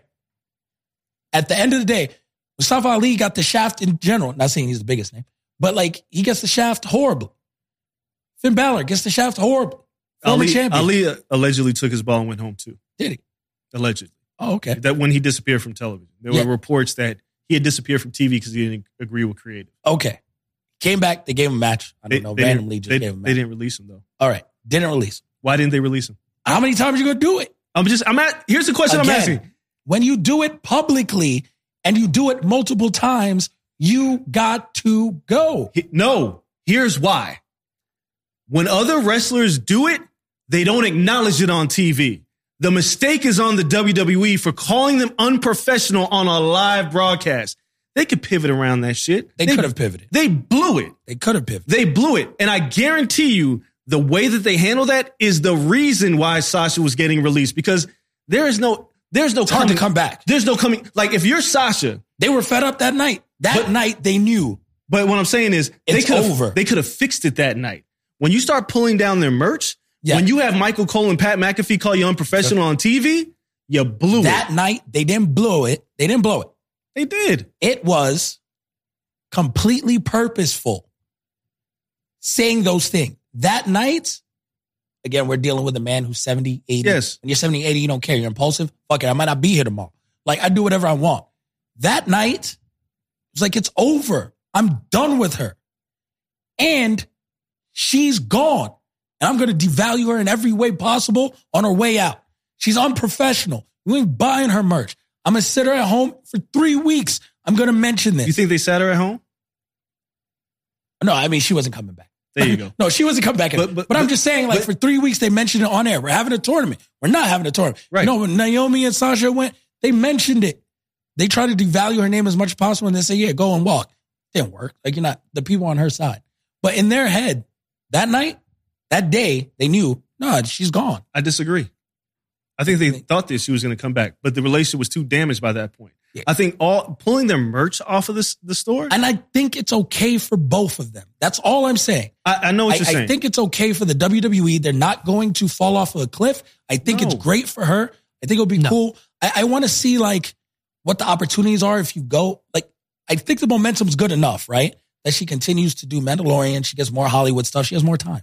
Um, maybe she does other things like that. I don't know how much of that is a product of the WWE machine. So I I don't see other wrestlers necessarily outside of WWE getting these opportunities. But she already has them. So can you continue the momentum? Or do you kind of like just waver a bit, you know? Like but Batista went out there, he didn't really have the machine behind him, but he was still still signed. Like so I I don't know.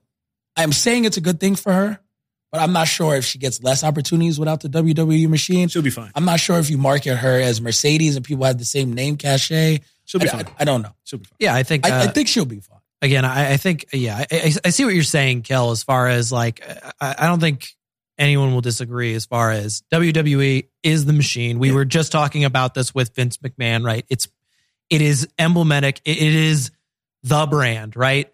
Like, will someone, you know, like, like do, you know, stars, they move on or they keep rotating and coming back. But like, ultimately, like, there will be people that come up through the ranks and and you know step their game up and take that spot so to speak right? The issue is the optics of it. Just uh, don't they they look horrible when it's compared with other incidents that had happened in that company right? So we Yeah. had we had ali take his ball and go home right It's a dirtbag company. I, I understand. I understand. No, no, no. And, and and you're you're talking about this from the perspective of the companies going like, well, we're fine. We don't care. Like Yeah. we're good. And that is a valid perspective from it's big corpo. I mean, that's, That's that is what it is. we But are dirtbags. We know we're dirtbags. Here's Do you the- want this check? the, the the examples I bring up would be like Ali. I would even bring up Toni Storm. Yep. Toni Storm, like her, like as far as her story, as far as she's kind of documented it, is like she was getting a, she was having like a dentist appointment and got called and was like, "We need you here." Yep. And she was like, "I can't do this." And like, and again, like the, these are people stepping up for their. They're saying they're they're trying to put their own value over the company that is sporting them, which is a very big trend now, right? Like that's what people are doing. But announcers don't come on and go, "Well, Toni Storm is is very uh, unprofessional." Is ve- and you're taking your star, who is a young and in her prime black woman, and crushing her on national television. The optics are not good. Understand this. People get again. And and the thing is, is that was an emotional decision that got made that night by That's it. WWE, and that and that was them whining like a baby And there's because they just no coming back. because they knew their big star was not coming back. That revolving door, like you talk about, the Rock leaves. The revolving door is always open. John Cena leaves. Summer of Cena. Mm. The door is open for these people who who come and go and are on. Not not anymore for Sasha Banks.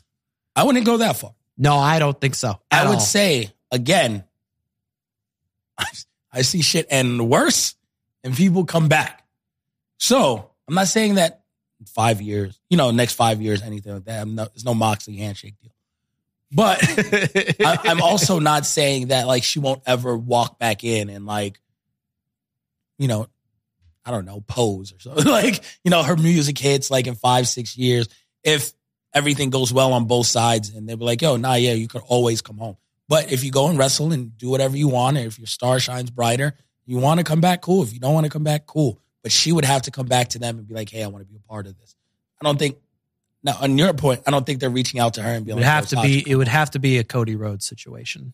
Kind Yeah, I mean, kind of Cody smashed the the different thrown circumstances. with It doesn't. the- it doesn't line up. It, I, I. I by no means mean to No. compare the situation. They did not say he was unprofessional. But it, the would- it, right, correct. It would have to be a case of where where Cody was like, okay, let me see what your plan is. Let me buy into this plan, and then everything was revolved around Cody No. Rhodes. He had a fucking countdown. Hundred percent. But I've right? seen I've seen Bret Hart back in the WWE. sure, sure. I saw him wrestle like Vince McMahon. Like I, I I've seen him put a poor sharpshooter on on some other people. Like I've seen worse situations and people come back, not not for long. And Bret Hart's a saint. He'll still crush him to this day. He doesn't care. But they know how good he is. They got to bring him in for certain things. He'll he'll come back home when needed if he wants. Yeah. I don't think there'll ever be a situation after this, if Sasha's gone, Yeah. where she will come to the WWE asking to do anything. Yeah, I don't think she come. Then I don't. I don't think she is seen in a ring. again. Here's my question: Does Sasha Banks wrestle again? I don't know. I- Because there's going to be a lot of people going like AEW, AEW, Yeah. AEW, Uh, AEW. Like as as much as we love AEW, and we'll be talking about AEW in the next segment. I mean, we're we're huge fans of what AEW do, is doing. They are not on the level of WWE, especially in the women's division. no, Sasha Banks doesn't need AEW. she doesn't need anything. no. So does she wrestle again? So so here's the deal. This is my personal opinion. Sasha Banks and CM Punk are very similar. Hmm. They love pro wrestling. Yeah. Until the company that they work for made them hate it. Okay. If Sasha leaves, it's because WWE sucked the joy out of pro wrestling. Yep. Now the difference is when Punk left, there was nowhere to go. Mhm. Sasha could look at Vince and be like, "Yeah, fuck you. I'm gonna go to this company and help." Sure. If she still wants to wrestle.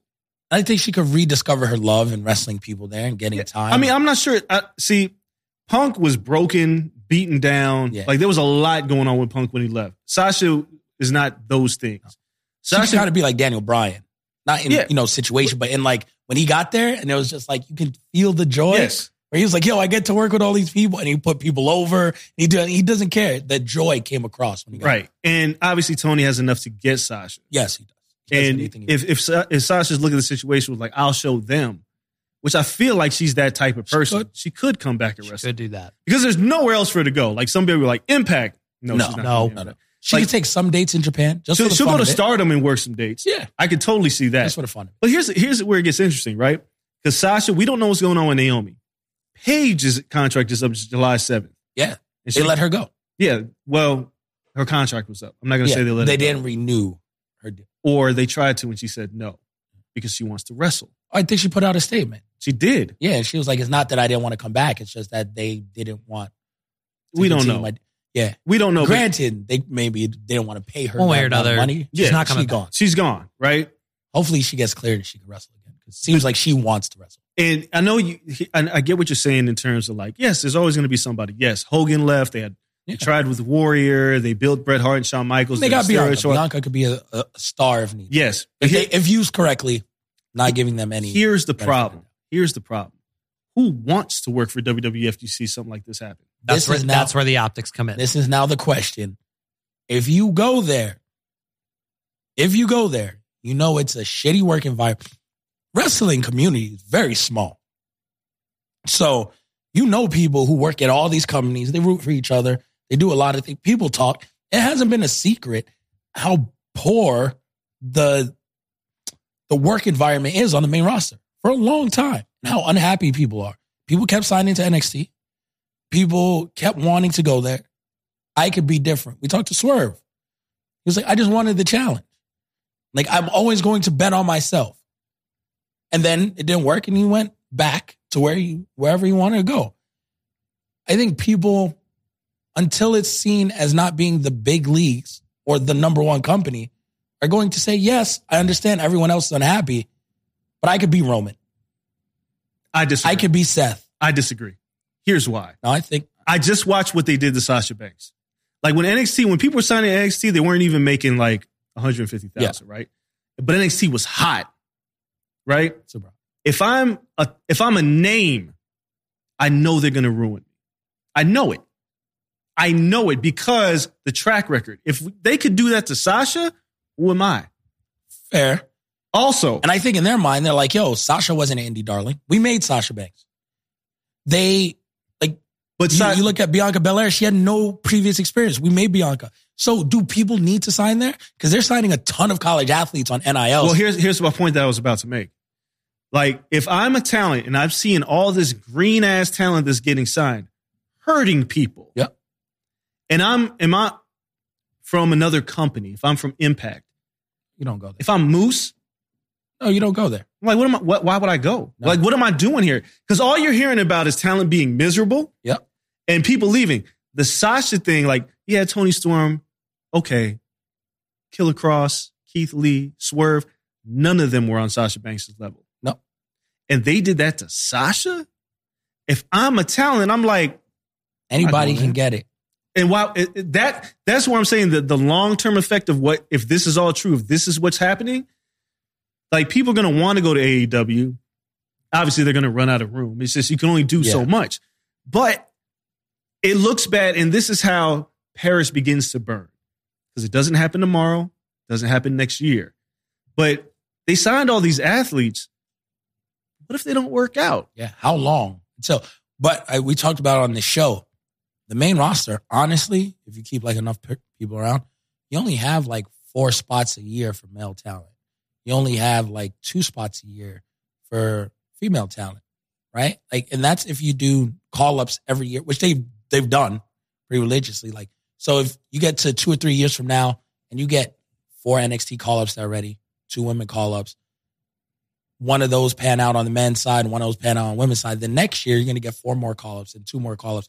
It's much like college football recruiting or the draft process. You're bringing in all these talented athletes. You need one person to break through out of all of these classes. And then you keep feeding in. So in 10 years, if one person breaks through a year, you have 10 top guys, five, six top women that you can shuffle around, and that'll take you far. Everyone else on the bottom, you just let people be mid carders who are mid carders. You give them a good gimmick, a look, you just say you're there. And I think that's what they're going for. You, you don't got to find a lot of people. You got to find a Roman Reigns, no experience beforehand, taught him how to wrestle. You got to find Big E, no experience beforehand, taught him how to wrestle. You, Bianca Belair, no experience beforehand, taught her how to wrestle. Like, yeah, cool. You can mix in a Seth Rollins. Theory. Theory's that guy. Yeah. Yo, that's okay. There's one independent guy that I think that could work. Like Riddle came in and they kind of had their their eye on Riddle for a while. They're like, yo, go to Evolve, show us up, come here. Occasionally you can mix in an indie guy. But every year you look at their roster and the people they like and on top, no, we like them now and they're great wrestlers now. They weren't on the indies. They weren't anything. And they're just like, we just need one of those guys. Big E's entire class came in. Where are they at? Well, the class 09, that was Naomi was in that class. Cool. You found two, But right? Like, But here's how- the thing. That's one man, one Here- woman. here's the thing. that's, Everything that's that all you- you need. everything you just mentioned is great because there was no competition. Yep. If I have to make a choice, There's no competition. I love AEW. I love everything no, they're no, doing. no, no, no. They're not taking those people. No. They're not taking Gabe Stevens. It's not it's it, it's not necessarily about just AEW as a competition. I think it's just, it's just the rest like the wrestling community Right. as a whole. I think as Yeah. far as just all of, like uh, the coverage is different. It's not all about just TV time But anymore are they with take- social media. Are they taking the blue chippers? But what's a blue chipper? Those that's that's the key. If you if you say And- the big kid from Stanford they just signed, yo, this kid from Stanford has our look, all this stuff. We're going to teach him how to wrestle. Tony Khan's not going to get them. Tony did get Wardlow. That's a blue chipper in my mind. Someone with like limited wrestling He was but- on the Indies. Yeah, but young, still like a blue chip. Cool, I pull him. You know, he he goes and gets Jade, and they had a chance at Jade and blew it. Mark Henry Yes. brings that in. Mark got that. She's a blue chipper. Yo, we'll teach her. Like you know, not going through the indies too long, all this stuff. You those are blue chip. You look the part talent, and that's that's not to say other people can't play. That's not how college football works. But there's like, yo, this is a blue chip prospect, and they flame out too. But when you look at them in football, they say t-shirts and shorts. This person's a player. That's a blue chip talent. In wrestling, the WWE gets the blue chip talent more times out of not. And they say we can do that. And then their, their motto before is blue chip talent, second, third generation wrestlers. Your pappy wrestled here.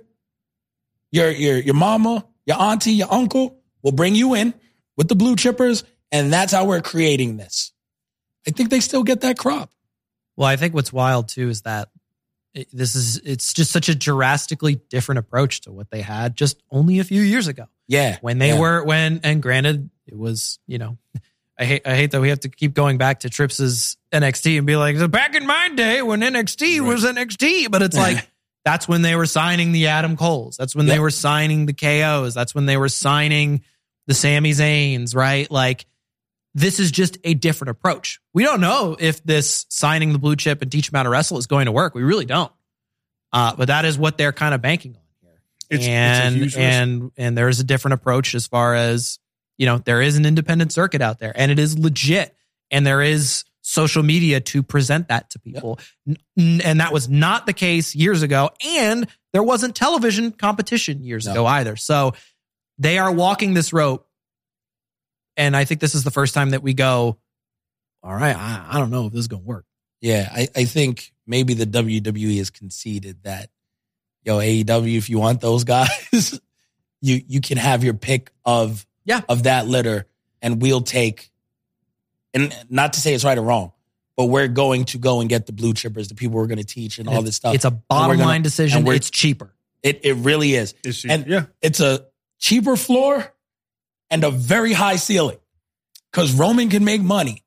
Like Big E, they they led the company in merch what four years, Mhm. right? Like these people, if they hit the ceiling, Brock Lesnar's straight out of college, Gable Gabe Stevenson, he hit the the ceiling is very high of how much they could bring in, Right. And the floor is very low. Would you rather pay Gable Stevenson whatever they're paying him or pay Adam Cole a million dollars? Again, the ceiling, yeah, Gable That's Stevenson, what, but yeah, that's what we're talking about, right? Like Gable Stevenson probably has a high, it has has a higher ceiling if he hits. Brock Lesnar has the highest ceiling in professional wrestling. He hit like those people are who they're going after, and they'll break out on everyone else. So we we could button this up. Here's my counter to everything that you just said. The blue chip prospect thing works as long as you have talent to teach them Mm, and to work them. yes, true. there's always been a Sean. Because- There's always been a Brett. When the WWF was established, Yep. it wasn't with blue chip talent. No. It's because they ate up the regions and took those talent and made them workers. Junkyard Dog was a star Yep. in Memphis before he came became basically a mid card guy. Snuka, everybody. Yep. You can filter in a blue chipper when you have talent around them to make them better. Definitely, But what happens when you have a roster just full of these athletes? that's that's where they're getting to, and that's not good. That- You become, you become the Oklahoma City Yeah. Thunder. Right. you you need a All these draft picks. Yep. What are you doing with them? you need a theory, Yep. right? You you need AJ. I'm not counting AJ and everybody. They're older, right? I'm, ca- I'm talking about younger guys. Yeah. To be fair, before they screwed him over, in which they're showing no no ability to to think smartly in this. Butch is perfect, and Butch is no one. You should have kept him as Pete Dunne, Right. and he's a perfect talent to bring in and be the worker around these young people, right? You you need that occasional person who knows what they're doing to be like, oh, okay. Because you know when the person who's a little green is always gonna have a banger. Until they turn into someone like Montez, who's now like 230 pounds, all muscle, and he looks like he's gonna be the best thing since sliced bread, right? Another guy, blue chip prospect, didn't know anything, amazing wrestler now. So in the in the meantime, though, he worked a ton of people. The Usos are great wrestlers, second generation, by the way. So, so you bring them in, your model works. You can't rush them. And they're rushing them. And they're rushing them because they're losing what they built the past five years. And they don't got anything to bridge that gap. well, because Vince Like- doesn't have the foresight. Yeah, and you- understanding that, hey, Maybe if he would have cut them little by little, just, you know, just little cuts. You're making money. You don't have to go two years of cutting everyone who's ever wrestled in NXT. or you just use them. That's Like NXT that would was also help. NXT was selling out houses. Yep. NXT was a hotter ticket than WrestleMania in Dallas. It's the hottest ticket in town. Yes, but at the top level, what is the ceiling? And I think they looked and they said these guys sell houses and all this stuff, and that's cute and that's good. But I need main eventers for WrestleMania, and I don't think anyone there can produce that. I think that is wrong thought.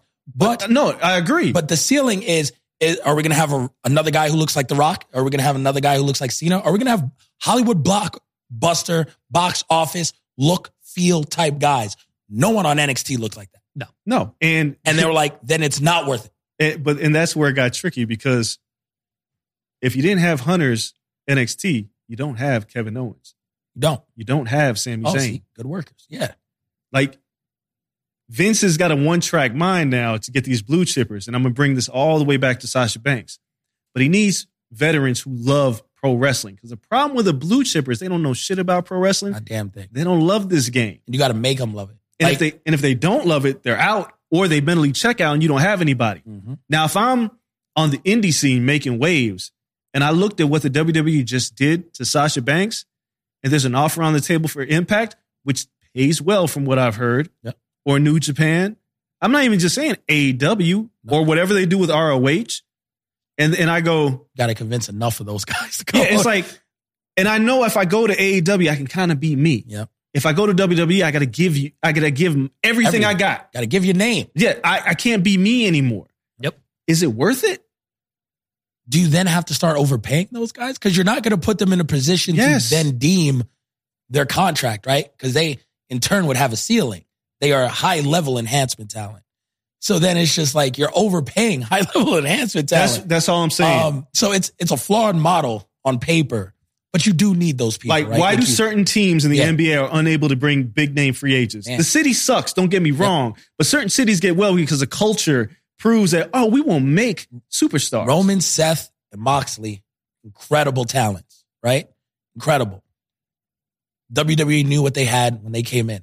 Their first feud, CM Punk. Yeah. Second feud, I think, was Team Hell No, Mhm. Daniel Bryan.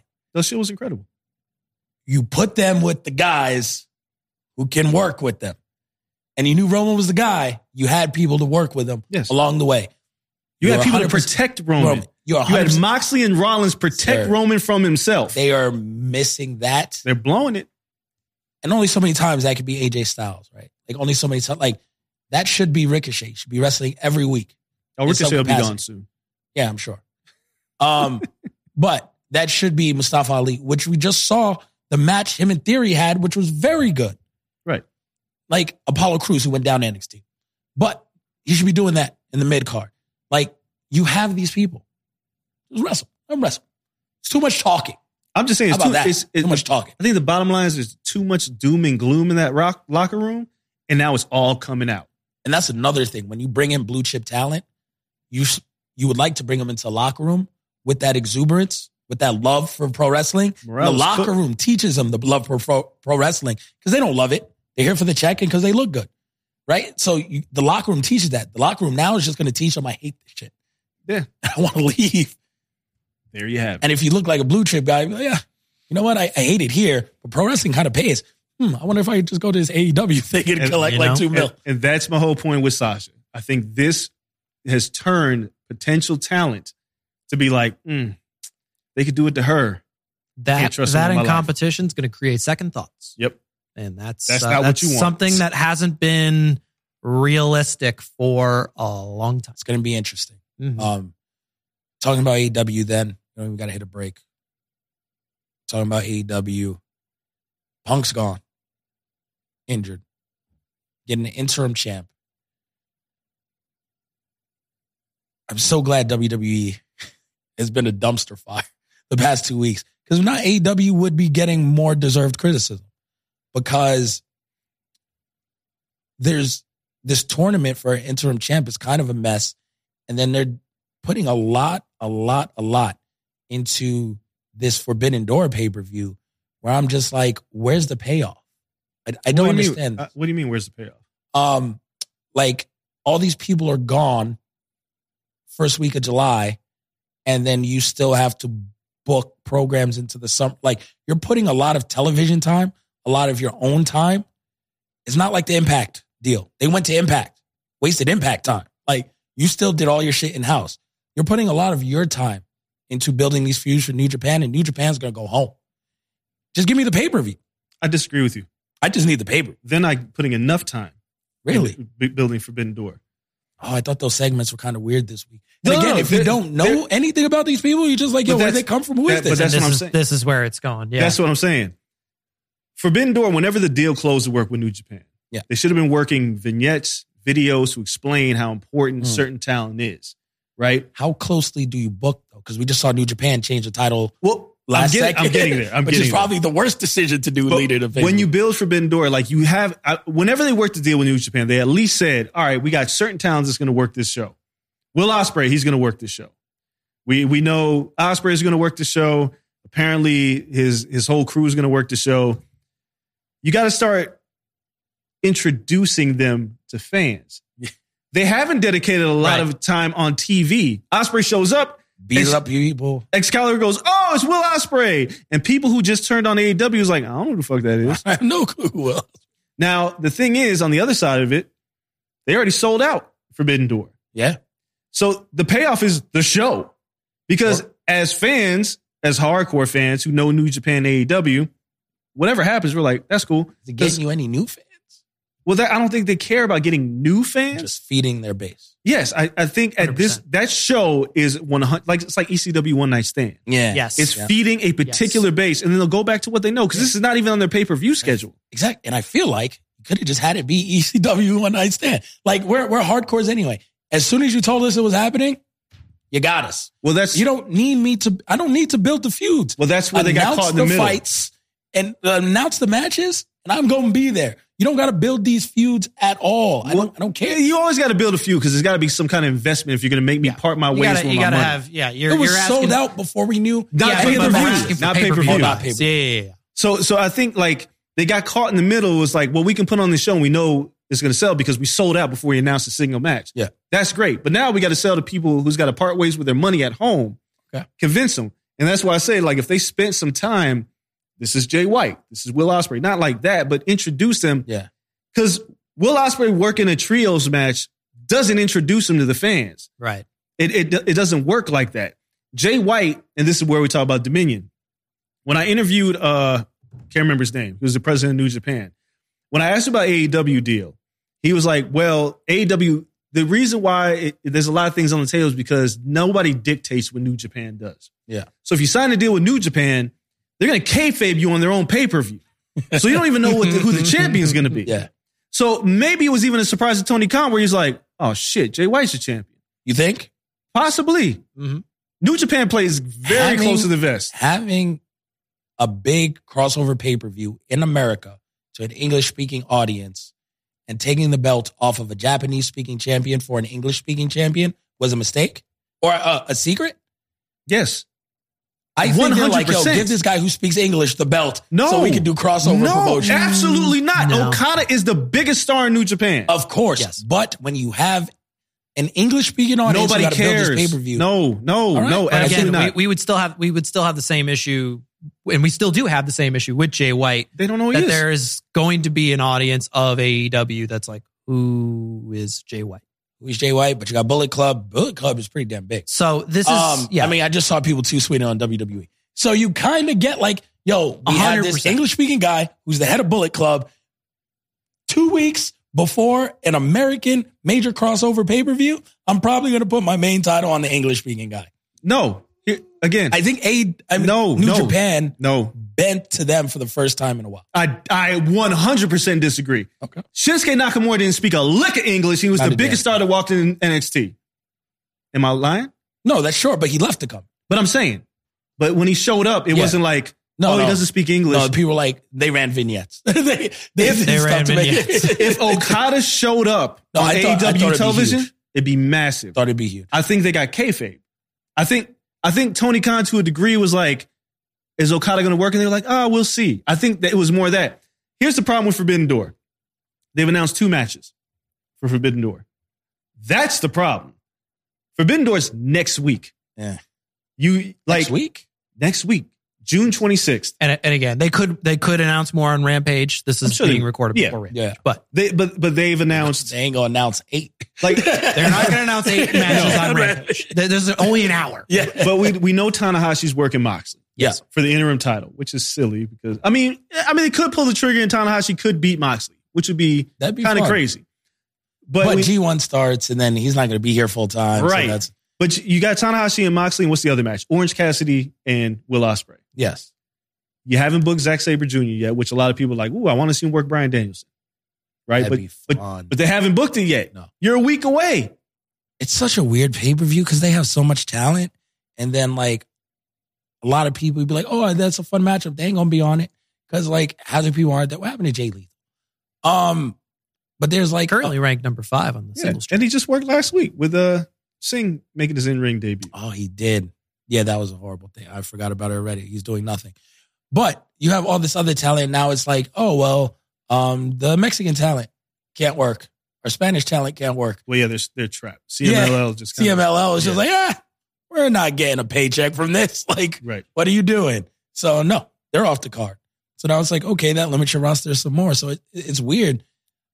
I mean, I'm not doubting. You're probably right. Like shit's just getting thrown at Tony, and Tony's just like, well, Well, I'm, I'm gonna figure this out on the fly. and there's so also there's two matches announced. He's like, I don't know what the hell's happening either. And there's also a lot of stuff that, I mean, now granted, it's pretty impressive you were able to sell an entire pay per view and you, you had no idea what was going to be happening, right? But like it's it's sold out, so you know clearly people are excited about a ECW like one night stand event. Yeah. And to be fair, there's been a lot of stuff that's been thrown at Tony Khan's way that he wasn't quite ready for.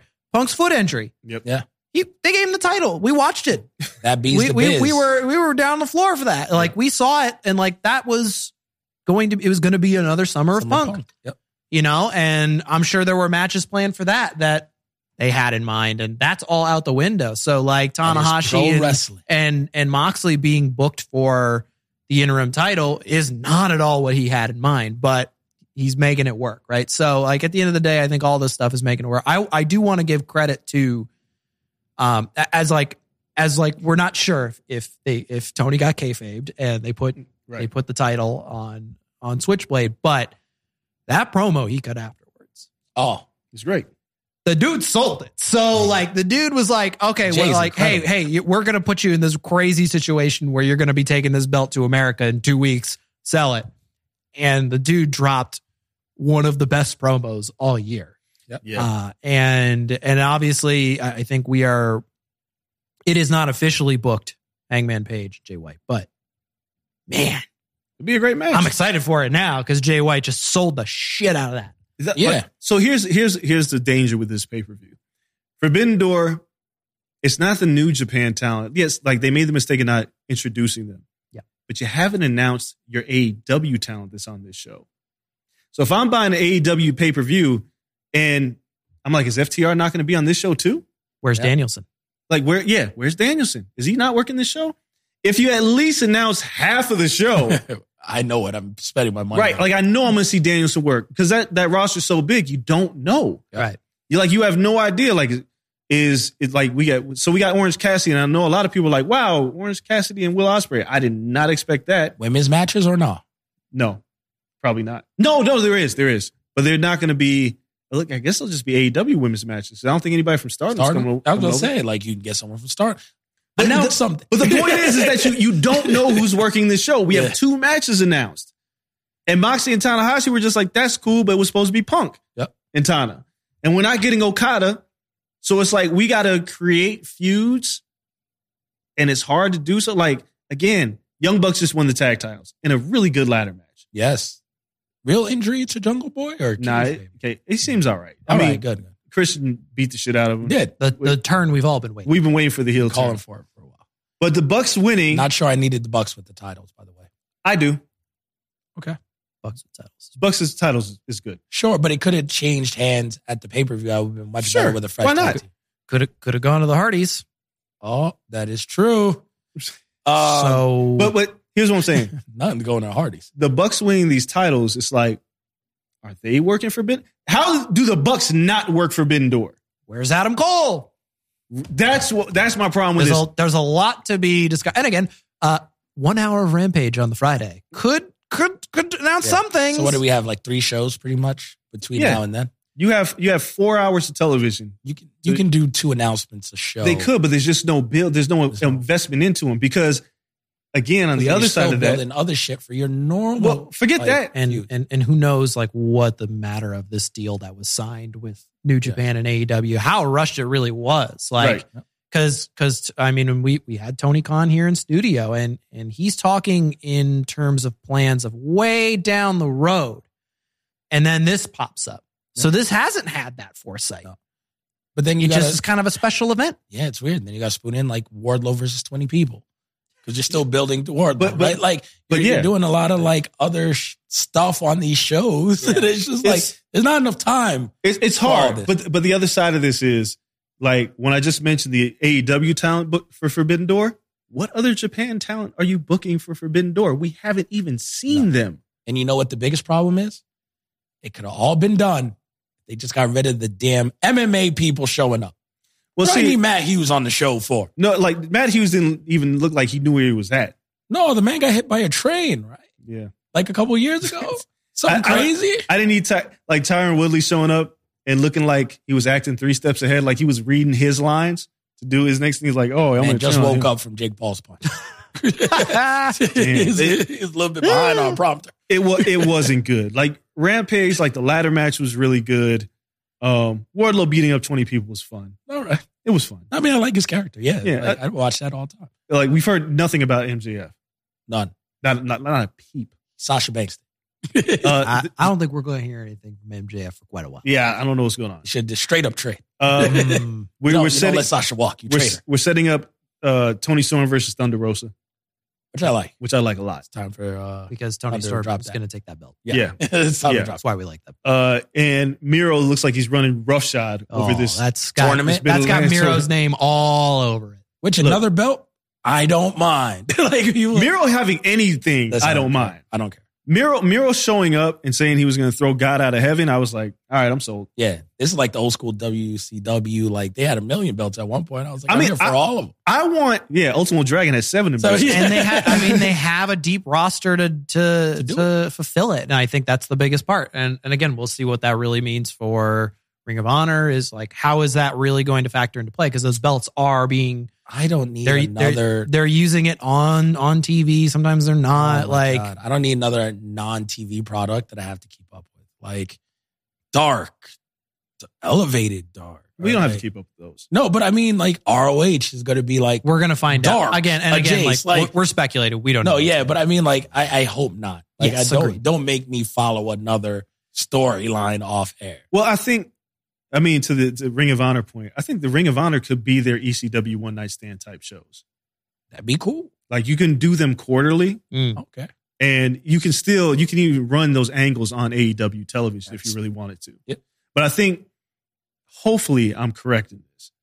Samoa Joe, Jay Lethal, Lee Moriarty, you can move that talent To our to to very prominent spots on ROH. I say Lee Moriarty very specifically because I'm where is he? Um, I think he wrestled on Dark. I saw a poster. I'm just saying he's so good, No, right? too. But but if you have them wrestle quarterly on Ring of Honor and have them pop up for AEW stuff and like build those like Mercedes Martinez, for instance, Yeah. you can make it- ROH a viable product where I don't because let's be honest, we don't watch New Japan weekly, No, but we know the stories going into their major events. hundred percent. They could do the same with Ring of Honor and make it a viable product that we can get into. I would love for it to be tournament based sometimes too, though. They could Like do in between, like they could do all this. give me a Super Junior style. But they have they have time to do it. And that's what they weren't given to make this Forbidden Door pay per view. Mhm. They were just like, all right, let's we just did double or nothing. We gotta book this show in four weeks. We gotta introduce and then we gotta still run our shit. It's been a ter- it's been a bad build towards Forbidden Door. But I say that to say if it's gonna sway you from not buying the pay-per-view, you're gonna make a huge no, you're mistake. bugging. it's going to be the pay per view is gonna. electric yes, Yeah. it's gonna be exceptional. No, yeah, it, it'll be just fine. Man, there's a ton of wrestling. Yeah. Covered a ton of stuff, and I'm sure it's gonna get even crazier over this week because the news never stops. the So news hasn't stopped no, so it's wild next week we'll be coming on here talking again, and we are going to be recapping this pay per view. No, no not No, yet no, no, no, no. We'll be we'll be probably previewing hopefully we'll know more of the match card um, no, you know We'll what? pre- we'll Let's be recap it next week. Let's do it. Let's and uh Dre, I'm out next week. yeah, Dre's out next week. Producer Coale Bay Bay. Yeah. Let's record it on Sunday.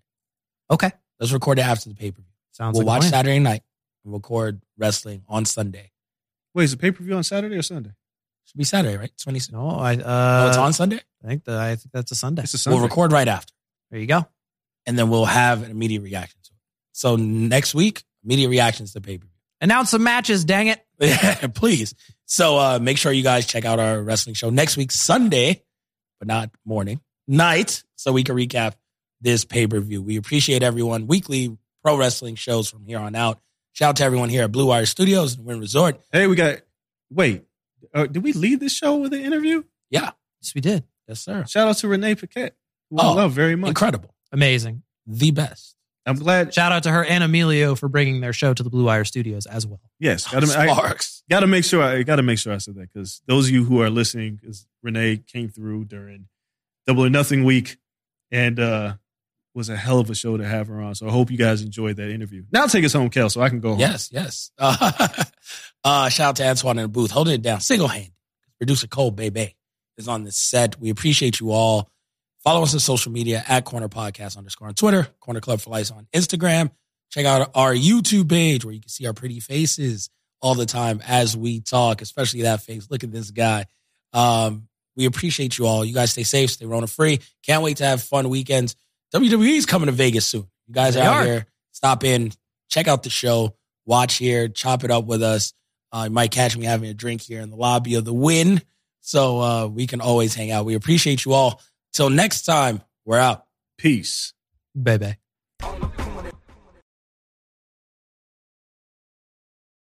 Everyone is talking about magnesium. It's all you hear about. But why? What do we know about magnesium?